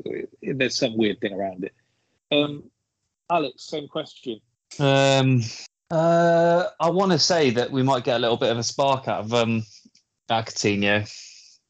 That's not the question. Someone hasn't been listening. Does the move? I mean, you can say like it, AJ. It doesn't answer the question, you can say it. The allure of the Premier League or Coutinho's ability? Sometime tonight, ideally. Uh, it's tricky because it's tricky It because is. it's not. I, I still reckon. I still reckon it's the, the the player that he is. The player that he is, and the background that He's come a would you from, rather are- like, look, it, like Brazilian players have got a track record of eventually wanting to get back home, going back to Brazil. I, I don't think, I don't think it's the allure of the Premier League that's getting him back. Maybe it's just one last nostalgic hope that he could maybe, I don't know, reignite. Maybe he's got somebody in his ear saying that go back to the Premier League. It'll be like the old days. You'll get your legs back. We'll see what happens. I, for all my backing of him earlier in the episode, I do think it's going to be a bit of a nothing signing, like when uh, Chelsea signed Alexandre Pato. That's quite a term. Um, and and I reckon. well, I was You just somehow talking. I, I was. that- I was. I was trying. I was just trying to. Open, I the was just. I was trying to. I was trying to open the floor to discuss like the the We- sporting we- the the sport sport the the sport and psychological side of things in terms of you know all it takes is the right formula to get his mental side back on track and we might have a player there. Um, but I just going off that seems to be a harder and harder thing to pull off in the modern world of football.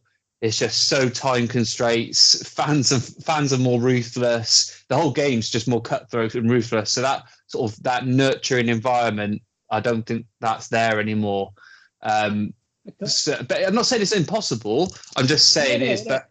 that You still haven't answered the question. yeah, I know, I know, I know, I know. I'm just sort of saying like uh, it's not. I think We still don't have it's a not. question here. I think he thinks it's going to be a disaster. I think we got that. It doesn't answer the question, but I think we got that bit. I'll go. I'll go with the pull of the Premier League on not on the basis of it's the Premier League and it's the best league in the world. For me, what I was trying to say was it's more of a he it's that nostal that hope of nos- a nostalgic return to form. It's not it's not that it's just the Premier League, if that makes sense. I agree with you, Jack. For what it's worth, I, I think Villa are uh, trying to go out to make a statement here, and uh, they're giving Coutinho the platform to try and do so. Anyway, then in closing, before we get to the NFL, um, how should the Carabao Cup semi-finalists be looking at the competition? Um, unfortunately for Spurs, they are already 2 0 down in this competition. Um, but I think the question still does apply. Um, I guess we'll find out a lot about how Spurs are viewing this competition, with how seriously they take the second leg, and whether they believe they can fight back from 2 0 down. It was quite unfortunate, Jack. And I imagine you'll feel the same. In I really felt there was an opportunity for you to put it that Spurs couldn't possibly believe they had a hope in the second leg. Yeah. And you just gave them that slight feeling of, well, if we pull one back early. Yeah, no, 100%. It was basically how we looked at the start of the season, where we dominated the entire game. We looked really, really positive, but we just couldn't finish off dinner. We just looked completely toothless up front.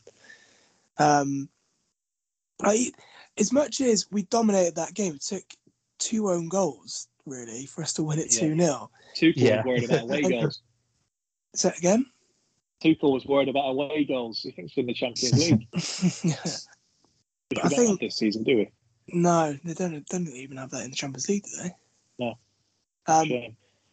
but yeah, I mean, the one goal we scored. I mean, it was probably on target, so it may have gone in. But the second one was just a complete fluke.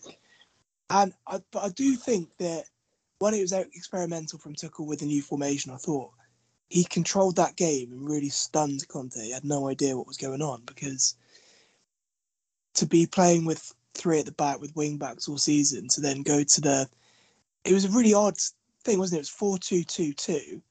And then when we didn't have the ball, Ziyech filled in as a right wing back and went to five at the back to counter them. And I thought it was just so ingenious. I think Conservatives got wise to it in the second half and it was a bit more balanced. We didn't look so dominant. But you're right, for all of that dominance that we had and how well we played and how abject Spurs were, if they get an early goal, if they get a goal in the first 10 minutes or the first 15, it, at their place, that's a completely different proposition.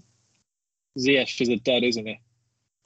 It's, it's frustrating because he's shit nine times out of 10 and they'll do something completely brilliant.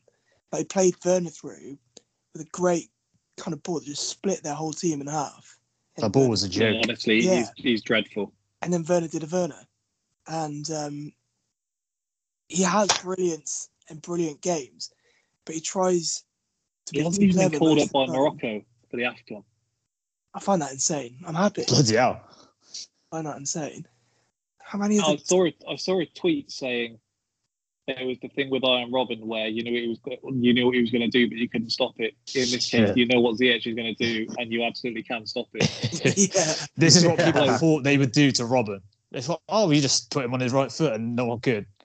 yeah, If No. I if I give you how I think each of these should be looking at it, and you can tell me if you agree or not. I think it's fairly easily split in two. I think Liverpool and Chelsea, you're not going to win the league. This isn't going to affect Europe. You may as well put your eggs in this basket and have a trophy at least to, have a picture with and your manager to gloat about. I don't think it's really going to stop either of you to uh, taking lumps out of each other either. Um, Arsenal and Spurs, you're not winning anything else. So take this trophy if you can get it. Um, you go all in and uh, hope for the best. yeah. I think now you get to the semi-final stage. It kind of means- Exactly. it kind of like you're here now. You might as well put you all into it. Um, and the fact Europa League that syndrome, that is. the fact that you've got Arsenal, Spurs, and Liverpool and Chelsea in it in the, in the last four, it kind of again makes it more special because it's a big final no matter who gets through. And whereas if you had, say, I don't know, like two championship teams in the other semi final, then it's like, well, this is the real final and it's kind of pointless playing the final. Yeah. Um, whereas It must be nice that you got to play your first leg as well. that again. Must be nice that you got to play your first leg as well. I mean, Yeah. these false positives, Without- they with- must with- be a real pain, I know. especially when you get four of them. Yeah, four false positives. I can't believe that. I can't believe they've gotten away with it as well. It's it's it's shambles. The the only thing worse than the way they've manoeuvred this, one Arsenal's performance yesterday, two the Liverpool fans that have taken this as a kind of look how big of a team we are. Everyone hates us. No, I mean we hated you regardless. Gloating about we've got the rest of the league rattled. We had our game called off. Yeah, I mean you, you The piss boilers. You've got, you, you've got games called off because you've lost your two best players to African Cup of Nations. and You're trying to delay these as much as you can. But is it though? Because we've still got to play them even when they're still gone. So I don't. If it was, you know, Um, they're back a week later, I would, I would buy into that theory. But I'd have respected it a lot more if you didn't play your FA Cup game. But there was It- no way you weren't going to play the FA Cup game. You were shook. I mean, yeah, it's either that we're we obviously, Man we're obviously scared of Arsenal. It's the other alternative.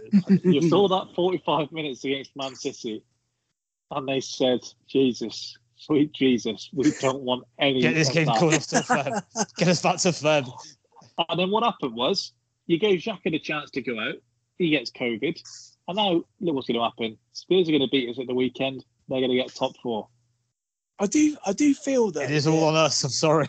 what what what I find interesting is when it benefits Liverpool, they'll put out 18 year olds because a Oh, couple, of of years, a couple of years ago in the Club World Cup when they were all over there in the the Villa game in the Carabao Cup, they put out like just kids, literal children, and no one they just So accepted the it. way the way they got around it is essentially um, for the Carabao Cup, it goes by registered players in the league and players who've played in the cup, and so they claimed they didn't have enough players available from that selection.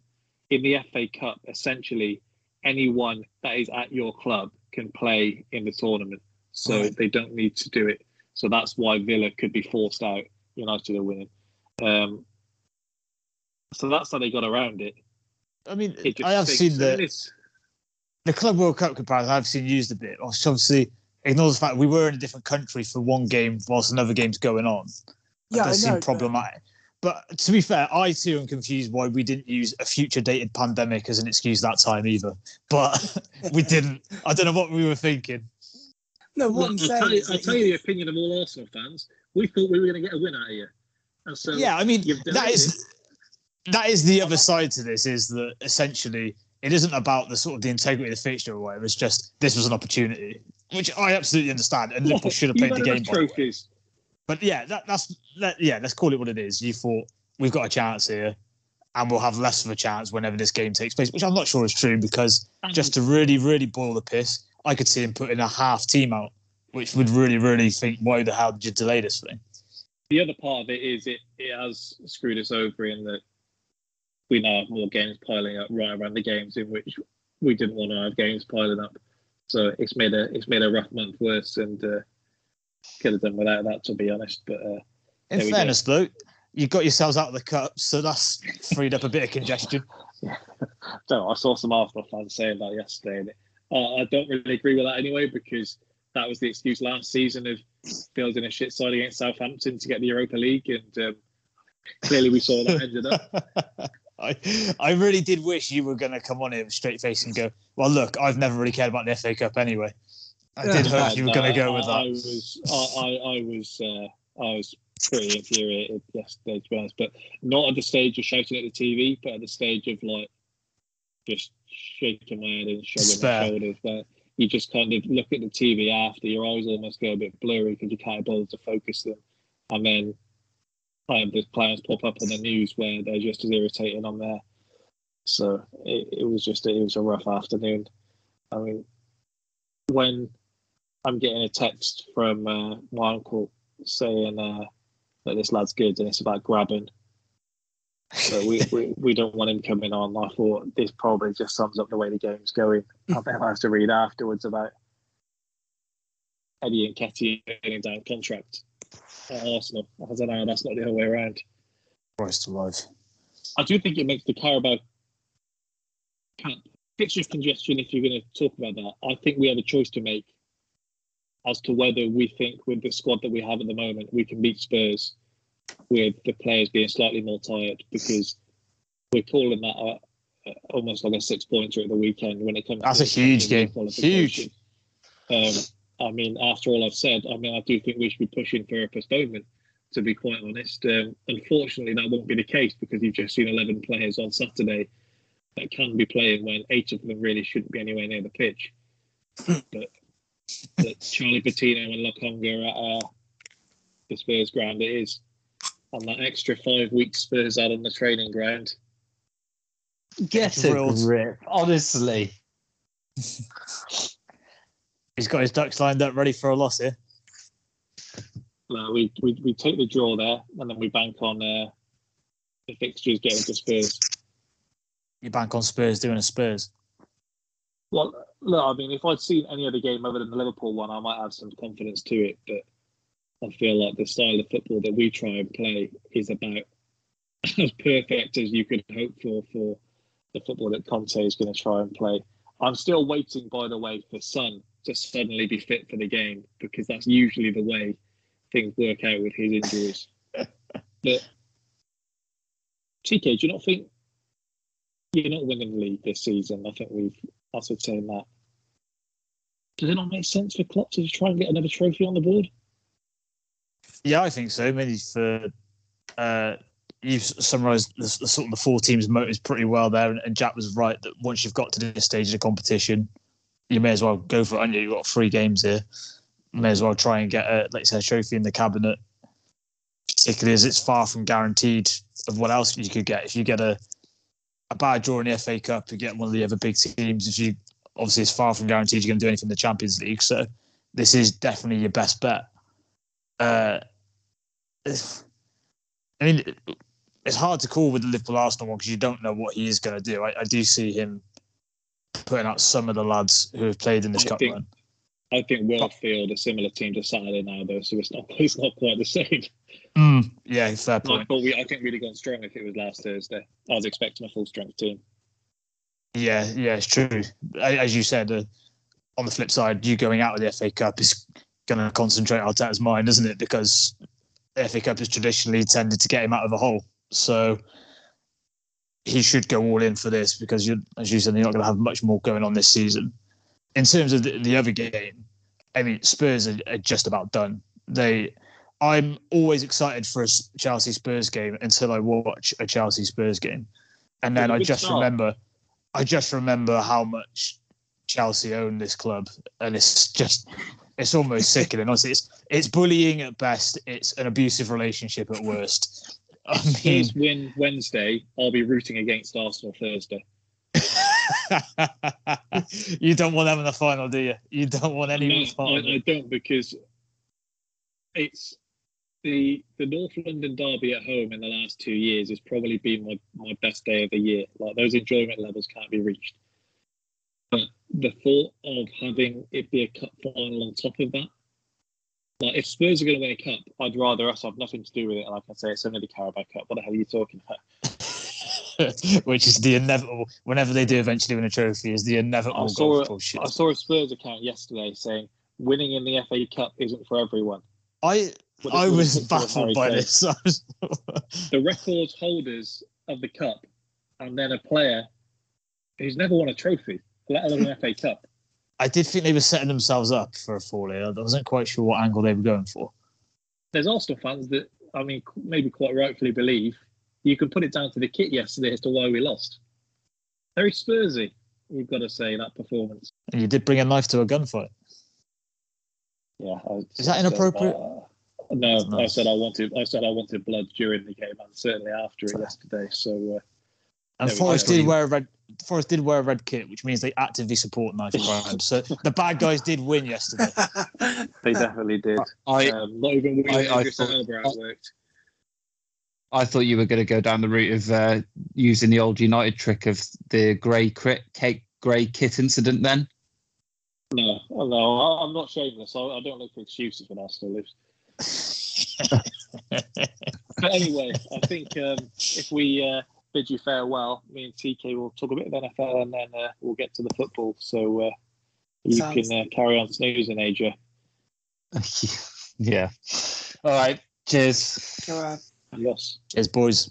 All right, TK, on to the NFL. When we've covered it previously this season, I'd say, I don't think it's unfair to say we've been quite general in what we've done. We've been looking far ahead. This week, we're only going to look at as far as the weekend, really. Um, the way the playoff picture looks, it, it really could go either way in some of these games. And uh, if we just look at the matchups that we do have guaranteed, and then uh, we can look uh, a bit further forward as the weeks progress. If we start with the NFC matchups, Eagles and the Bucks, uh, both of us being Packers fans, um, I'm sure we'd both be more than happy if the Eagles were to uh, pick up a victory on Sunday. I think eight and eight and a half is the spread. I think on this one. Um, uh, Vegas certainly isn't expecting this to be a close one. No, it's it's a funny one as well. The the NFC is great in terms of I think you can make a case for any of those teams putting a run together, but probably the hardest would be the Eagles to see that. I'd say everyone bar the Eagles. I'm not sure you can really make a case for. The, one thing I, I do like about them, they know what they are. They run the ball. Jalen Hurts doesn't have to do too much. Um, so they they could potentially get the Bucks. That let's face it, if you look at some of the weeks of this season, when the Bucks have been bad, they've been pretty spectacularly bad. Yeah. So the, the Eagles could will look at it and hope they can just run all over them. But as we saw from last year with them, um, with pretty much any Brady team, when it comes time to switch on, they do seem to be able to switch on. So I think of all the teams they could have got, they probably would have picked the Eagles. Yeah, I, I was looking at the stats um, and the kind of breakdowns of uh, these games, and as you just said there, that the Eagles more than anyone do know what they are. Their offensive line is probably their strongest asset. They ran for more yards than anyone because of that. And then once they get that going, they have the option for um, Jalen Hurts to to go deep, or just to mix it up somewhat and uh, be catching them off guard more than they perhaps should be, because of they're so scared about them uh, running through them. Jalen Hurts takes longer than any other quarterback in the league to get his throws off.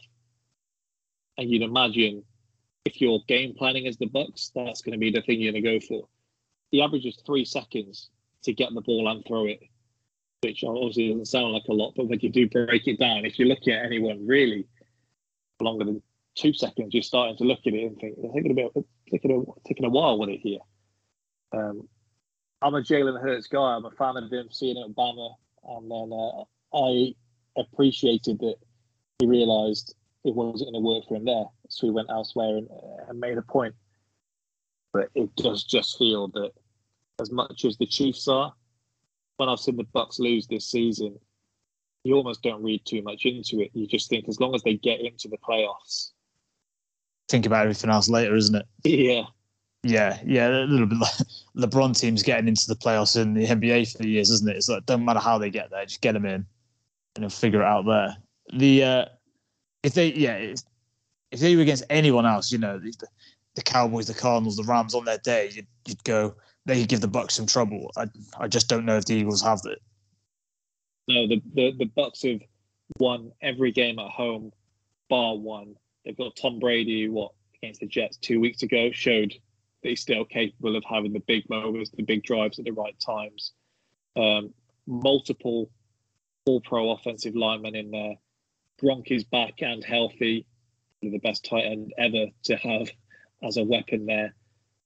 Mike Evans at receiver. They just look stacked in just about every position. So I think part of it is it must be something when you're going up against Brady in the playoffs. As much as you can be confident in your interviews and say that we believe we can do this, we've got that to beat them. There's just some added pressure of knowing you're going up against him because every mistake must feel like it's going to be punished. I don't think there's many things in sport currently that could psych you out much more than that. I think as an opposition quarterback against him, especially a young one, that yeah. must be a, a lonely place to be especially if you like the tune he puts on his Instagram pre-game as well.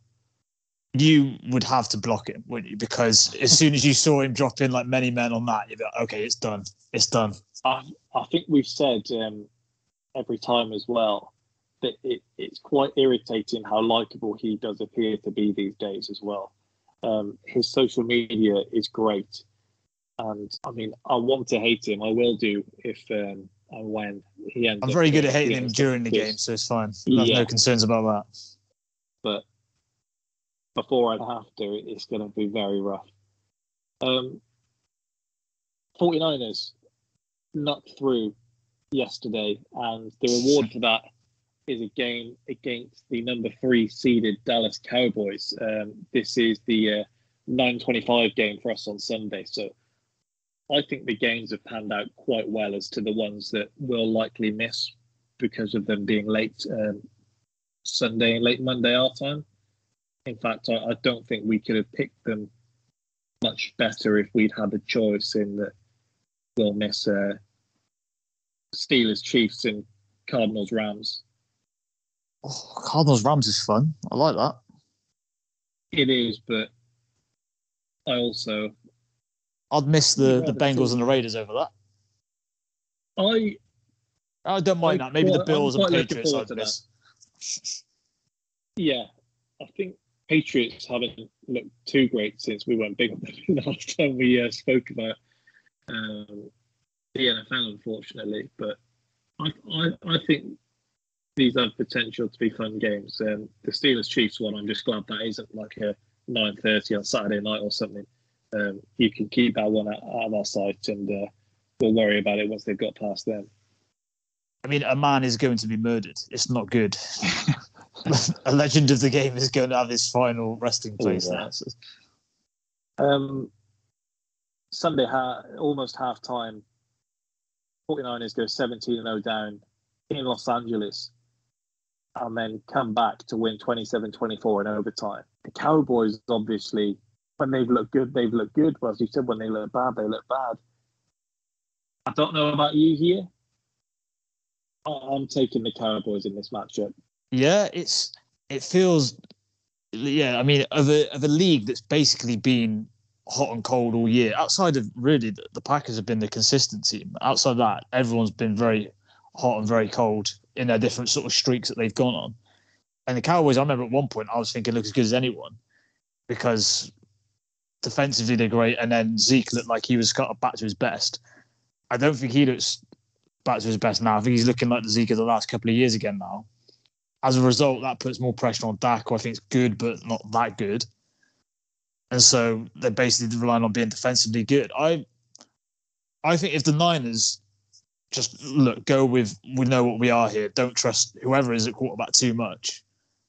Uh, I think they can get the job done. I think thought that's that- the issue, though. I, I don't think they know that the best way to victory is to keep the ball out of Jimmy G's hands. I we think if that night. if that game didn't crystallize it though, I don't know what will. Uh, because their success was late is gonna give them even more. give them some false com- maybe they they are in a tricky spot with him where because there's so much better running the ball than they Yeah, than they are and- throwing the ball. and the way Shanahan's team is, is looking like when they were running it at times, like that Niners team that did go to the Super Bowl, where they were just cutting through. Like the Rams had no answer. Um, sorry, the, yeah, the Rams had no answer. Yeah. Bearing in mind, obviously, some of the personnel they've got, that's kind of crazy. Um, yeah, they, they are in a tricky spot with Jimmy G where you can't just throw him out for Trey Lance, who's obviously inexperienced. But if you do get the ball in his hands too many times, we've seen what will happen. It's it's about getting that balance right, and ultimately that's going to be on the coach, isn't it? You're gonna you got to know he's going to give you some of the plays that he gave you last night, but a big part of the reason you were in trouble was because of him anyway. He might have got you out of the hole, but he did get you in it. It's gonna be so stupid next season when they bomb off Jimmy G, and then wonder why Trey Lance isn't cooking when he could have had a whole year of making the mistakes that he'll make next season. Although I think Sean still thinks they have a chance in the Aaron Rodgers sweepstakes, so uh, see how that one goes. Um, His team. I, I think too many times it's it, it's going to come down to Jimmy G needing to make a play, particularly with the, the times last night when he was not just lose, losing um, possession, but for a loss, was being pushed further and further back the pitch, and then when it came to the third downs or whatever, he's having to make a big play. They should just rely on the running game and then hope it opens up the few plays they need throughout the game to get the points on the board. But I think see a nervy game. I think we'll see mistakes on both Yeah, sides, sure. both quarterbacks, and it's just going to be which one can make less. But I guess the one thing we did see from the 49ers last night is that when they needed to turn it on, they turned it on. We were all doubting the call. I don't know about you. I think most people were doubting the call to punt it with uh, less than two minutes left on the clock. Ultimately, paid dividends, and Yeah, that's it. They they backed backed the D, didn't they? Um, which not a lot of teams either can or will do. No. The fact that they were able to is speaks volumes. I thought that comeback was actually quite impressive in a way. I thought yeah, Rams would have routed a lot of teams there, uh, and they didn't. So I thought that was impressive. And probably- in, in a thing where two teams can blow hot and cold, I do think Yeah. I would back the Niners more. And I think they're better coached as well. I mean, I back most people to outmaneuver Mike McCarthy, yeah. and uh, I think Shanahan definitely will. I'd probably turn the game off if they hadn't got the uh, three points just before half time. Oh yeah, I mean But- it was exactly the case. I was I tuned in for the second half, going right net score. If it's Rams, I'm out. I mean, it, then it just never was. Um, yeah, I've got Cowboys minus three in my uh, backer Okay. for the weekend. I've backed already. We've got Bucks minus five point five in that as well. Um, if we look at the Cardinals and Rams, which I, I do agree, um, fun game. Maybe the maybe the hardest to pick looking up and down this list. Hmm. Yeah. Um, just astounding this second half of the season for the Cardinals. Um, they started seven and zero, and then they're three and seven in their uh, last eight games. And They on down from somewhere, but doesn't look right. Anyway, it started the season seven and zero, and then they're on a horrific run now. Um, but then the Rams, they got rid of Goff. They got Matt Stafford in. Just some of the decisions that he's been making. Just for a guy of his experience, you shouldn't be chucking the ball seemingly without looking into a part of the pitch where you've got three defenders waiting there for your one target. I think this one is going to be another calamity laden game. Kyler Murray not looked right since having his ankle injury. And it's just going to be a case of which quarterback can pull it out on the night. I'm backing the Rams mainly just because I think they've got more players that can make a difference than uh, the Cardinals do. Yes, it, it is a. I think probably the hardest one to call this game. It should be fun. The Cardinals. I, I think a lot of people people have read obviously a lot into the second half. I think it's kind of just returning to the mean, though, isn't it? It's they weren't going to keep up the way they were playing in that run of being seven zero. I think that was probably slightly misleading, and then they've probably underperformed a bit in the second half. So you even it out, and it's probably a good overall, overall season. Um, Murray doesn't seem to be able to and oh, They went three and four in the next seven after that. They yeah, so that has probably been that second half of the season is probably more what people would have expected from the Cardinals. It's, uh, people tended to think unbelievable offensive team, but defensively not so good. And in the start of it, it looked like the defense was switched on, and then it kind of showed itself to be what it is in the second half. So for that reason, you'd probably think the Rams can, but it's, it's Matt Stafford. He's he's a conundrum, and he's obviously better than Goff. He can hit Yeah. some crazy numbers some weeks. Then just some of the, like you said, some of the decision making he does just feels so rash. And it, let's face it, from via being in Detroit, doesn't have much playoff experience either. So for all he's an experienced player, he hasn't experienced winning that much. Um, just to let you know, I've just had the breaking news pop up that the, uh, the EFL are going to investigate Liverpool after Klopp's admission that he had all these false positives. So, as much as I was joking earlier, probably should have kept that to himself. Um, Yeah, it didn't seem the uh, the best thing to uh, testify in court, did it? and it certainly didn't help the conspiracy. conspiracy no, theories. no, exactly. Um, who are you taking, Rams Cardinals? I'm going to go with the Rams. Um, yeah, just just can't fully trust. You can't trust either, but I can't fully trust the Cardinals. There's just something not quite right there, so I'm going to go with the Rams. But it'll be close, I think. looks like they're going to have JJ Watt back in there, which at least should help. Um, but I guess even if your quarterback's having a bad game, it's not bad when you then still have um, Cooper Kupp, Aaron Donald, Von Miller, Jalen Ramsey to take over the games themselves if they need to. So That's it. They, bad, got the, is it? they've got the personnel, and Sean McVay's a good coach. So I think in small, there's, there's going to be small sort of differences between these two teams that that should, if you're going to, if it's a bit of a coin flip in my mind, I'll I'll go with them. Yeah, I, I, I love watching Cooper Kupp. I mean, we, we haven't even mentioned uh, Odell Beckham in there. I think most people are just kind of thinking that's going to click one week and uh, it'll be money again. Although he's not even had a bad record since he's been there, but not quite the Mr. Highlight that uh, you've had previously. Um, Raiders Bengals. Um, I don't know how you feel about this one. I'm going to say you shafted it a second ago, but you certainly uh, wasn't excited for it as perhaps some people may be. Yeah, I've I've been harsh on it in that it's probably a decent close match. I, it's the Raiders. I just I'm just not hot on them, and Yeah, I, I thought, balling. Four I in a thought the- row. yeah, I thought the Chargers would beat them. Um, because I thought the Chargers are a good team, and I thought of the teams, I think just matchup wise, they could probably give the Chiefs a game, which obviously that's out the window now. Um, yeah, you are right. That the the Raiders have obviously made a late late play for the playoffs, and maybe that momentum can carry them forward in it. But I'm, I also think Joe Burrow and the Bengals on their day just seem to be able to be as good as anyone. I think if you were to say to me the sort of a dark horse run, I would probably say the Bengals.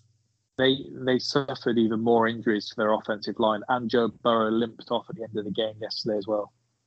Yeah, I wasn't sure. I was, I was seeing uh, a lot of people saying it wasn't serious with the Burrow thing, but I wasn't sure the what the actual uh, diagnosis was.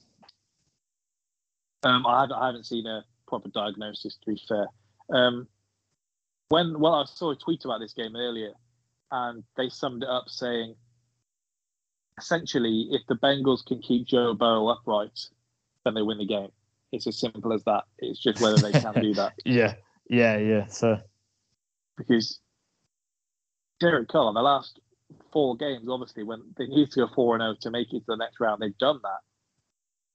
He's putting out the numbers like completion wise with anyone else in the league. The big moments he's balling, the third down completions, just everything about it is just uh, it's, it's just been money. I mean, I'm the opposite, and I, I don't know if there's any like legitimate reason for that. I'm excited for that game as much as as much as any game. I quite like that it's the 9:30 slot on Saturday. Um, I don't know. I, I I think it's I like watching Joe Burrow play, and yeah, agreed on that one. I'm just expecting it to be close. So uh, hopefully that is the case. Something we have been robbed of, though. It, it would have been great if um, we could have seen some of these um, fourth down attempts from the Chargers um, in the playoffs. Yeah, absolutely. So unfortunately, we uh, we don't. have that. Um, Having said that, it's that's a sort of a been a contagious disease in the league this year, so don't be surprised to see them in the playoffs. Uh, Coaches seem to be fancying themselves a bit. I liked it when they were talking about in the studio yesterday, and it said essentially um, the 49ers like played freely until they had a chance to win the game, and then they were like, "Hang on a minute, now, now that we've got a chance here, we're we're going to play very safe." Um, Patriots Bills. Is this one as simple as if the Buffalo Bills play as well as they can, they win the game? yeah, it's, it's kind of. I feel like the Patriots are a team not too high on talent, but are being just coached to their absolute maximum. And then the Bills are a team with plenty of talent who sometimes underperform. So it's a kind of which one of those two things can win out. Um, and obviously, they both got a result over each other this year, I believe. So you've kind of seen how it can play out both ways. Um, I think the Bills- Patriots are. Pr- sorry. I was just- The Bills kind of welcome it. If if you want to go punch for punch with them, then they'll play the game. Yeah. and they'll, they'll they'll play that game. Whereas the Patriots, um, when you when you look down their results, that's not the game they want to play. They want to keep the defense tight.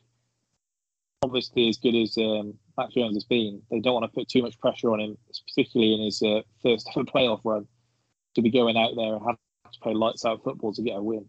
I Yeah. guess we'll see what um, Belichick can come up with if he can do anything creative, how well he can game plan for this. Be interested to see the way they approach the game. It's different in the playoffs in that obviously the the Bills have a disgusting record against uh, Belichick and the Patriots in the playoffs. They, they've owned them. So whether there is any hoodoo with that that hangs over that team will be interesting. And Josh Allen has gonna he's gonna have to do something. he's gonna have to do something in the playoffs at some point because otherwise people are gonna be saying, "Well, what are you all about?" You probably is you've got as much talent as you could want in a quarterback, but you keep coming up short. Having said that, maybe I'd rather lose to these than the Chiefs.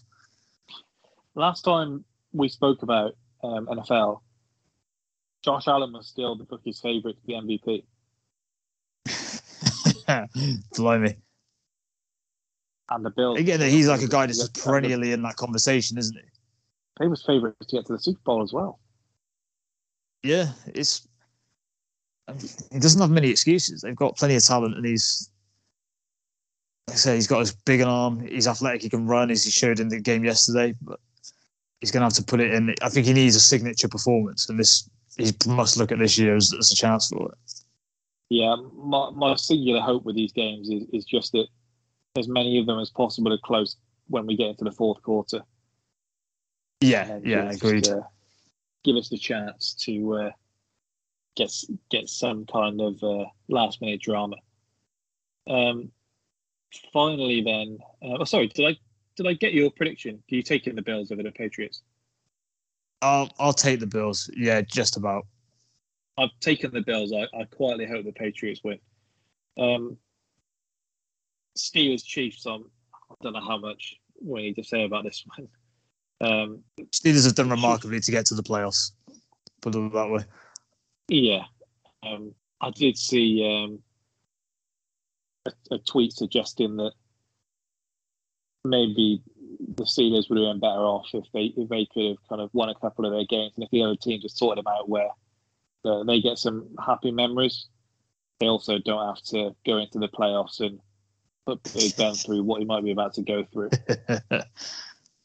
because regardless of um, what you've done this season, there's obviously a certain level of expectation when you get to playoff time that you you got to show up here. You're not going to get the let-offs that maybe you would previously. Oh, this is his last run, or whatever. You're going to have to put in a performance. If, if you stink the place out, regardless of whether it's your last game or not, I'm not sure you're getting a pass. No, look, the the last dance ended in, in success. So uh, everyone kind of thinking about the last dance doesn't go so well if the Bulls get smashed 4 0. Do you know what I mean? I saw um, one of the reporters yesterday saying uh, that the thing with Big Ben is uh, he's not just a great guy on the field, he's a great guy off the field. Hang on a minute. Hold your horses. oh, God. Do, do, do you think Mahomes is going to maybe put on a you must have forgot what you're dealing with here? Remind people like, I'm that guy. Feels like the second half of this season has been kind of that for him and the Chiefs, to be honest. Um, it, starting with that narrow win over Aaron Rodgers' Packers, that seemed to get them some confidence again. And Yeah. ever since then, they, they've really just kicked on, um, and they look as, as good as ever. Essentially, um, the Chiefs win or they lose, and he's reminded that his brother's an asshole. Is basically how social media seems to go for Mahomes. So he, he may need to uh, keep winning just for that reason. Like there are people that if there wasn't enough reasons to dislike the Chiefs, um, maybe the amount that Sean does, I'd have too much of an issue with them. Um, Maybe if we get to the Brothers. Super Bowl and they pump us, we might uh, sympathise with Sean. Yeah, um, well, my my thing is I just quite like it because it was the first game me and Sean went to see at Wembley, and uh, yeah, Alex Smith at back then. Um, always had a good atmosphere when you watch their games back. It obviously meant more to you than it did to him, eh? Yep, yep. Um, but, but there we go. Um, the Chiefs, what do you think this one will? I think it's to be close by half time?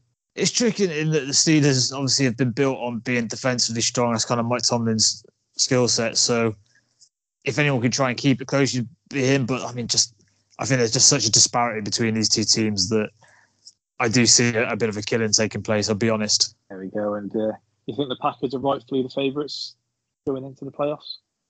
It's it's an odd one, isn't it? Because they are they are the common sense. Like I said they've been the most consistent team this year. They haven't had the lows of the other teams. I mean, other than obviously the first week, which was an absolute shocker, Yeah. they've been absolutely fine ever since. Um, whereas every other team's been very hot and very cold at various times. So when you look at it, them and the Chiefs is the common sense pick Super Bowl, and yet if the Packers have the Bucks, you just I don't know. I just I I think the Packers playoff record of recent years in the Aaron Rodgers era just I think it must play on the minds. I think that must come into it a little bit. There's been enough results for me that have at least given me some level of doubt. Um, the Ravens game where they came back after the Packers had a lead. Yeah, Um, one of my headphones has died, not sure which. Um, and the Browns one as well. where They really should have got something back at the game. yeah. It's uh, the the concerning thing for them was is the familiar old thing of when it does unravel for the Packers, it unravels quite quickly. And kind of, in, in, it might sound an odd thing to say this, but when you have won games relatively comfortably, you never really have to address that issue of making sure we don't just fold as soon as it gets on top of us.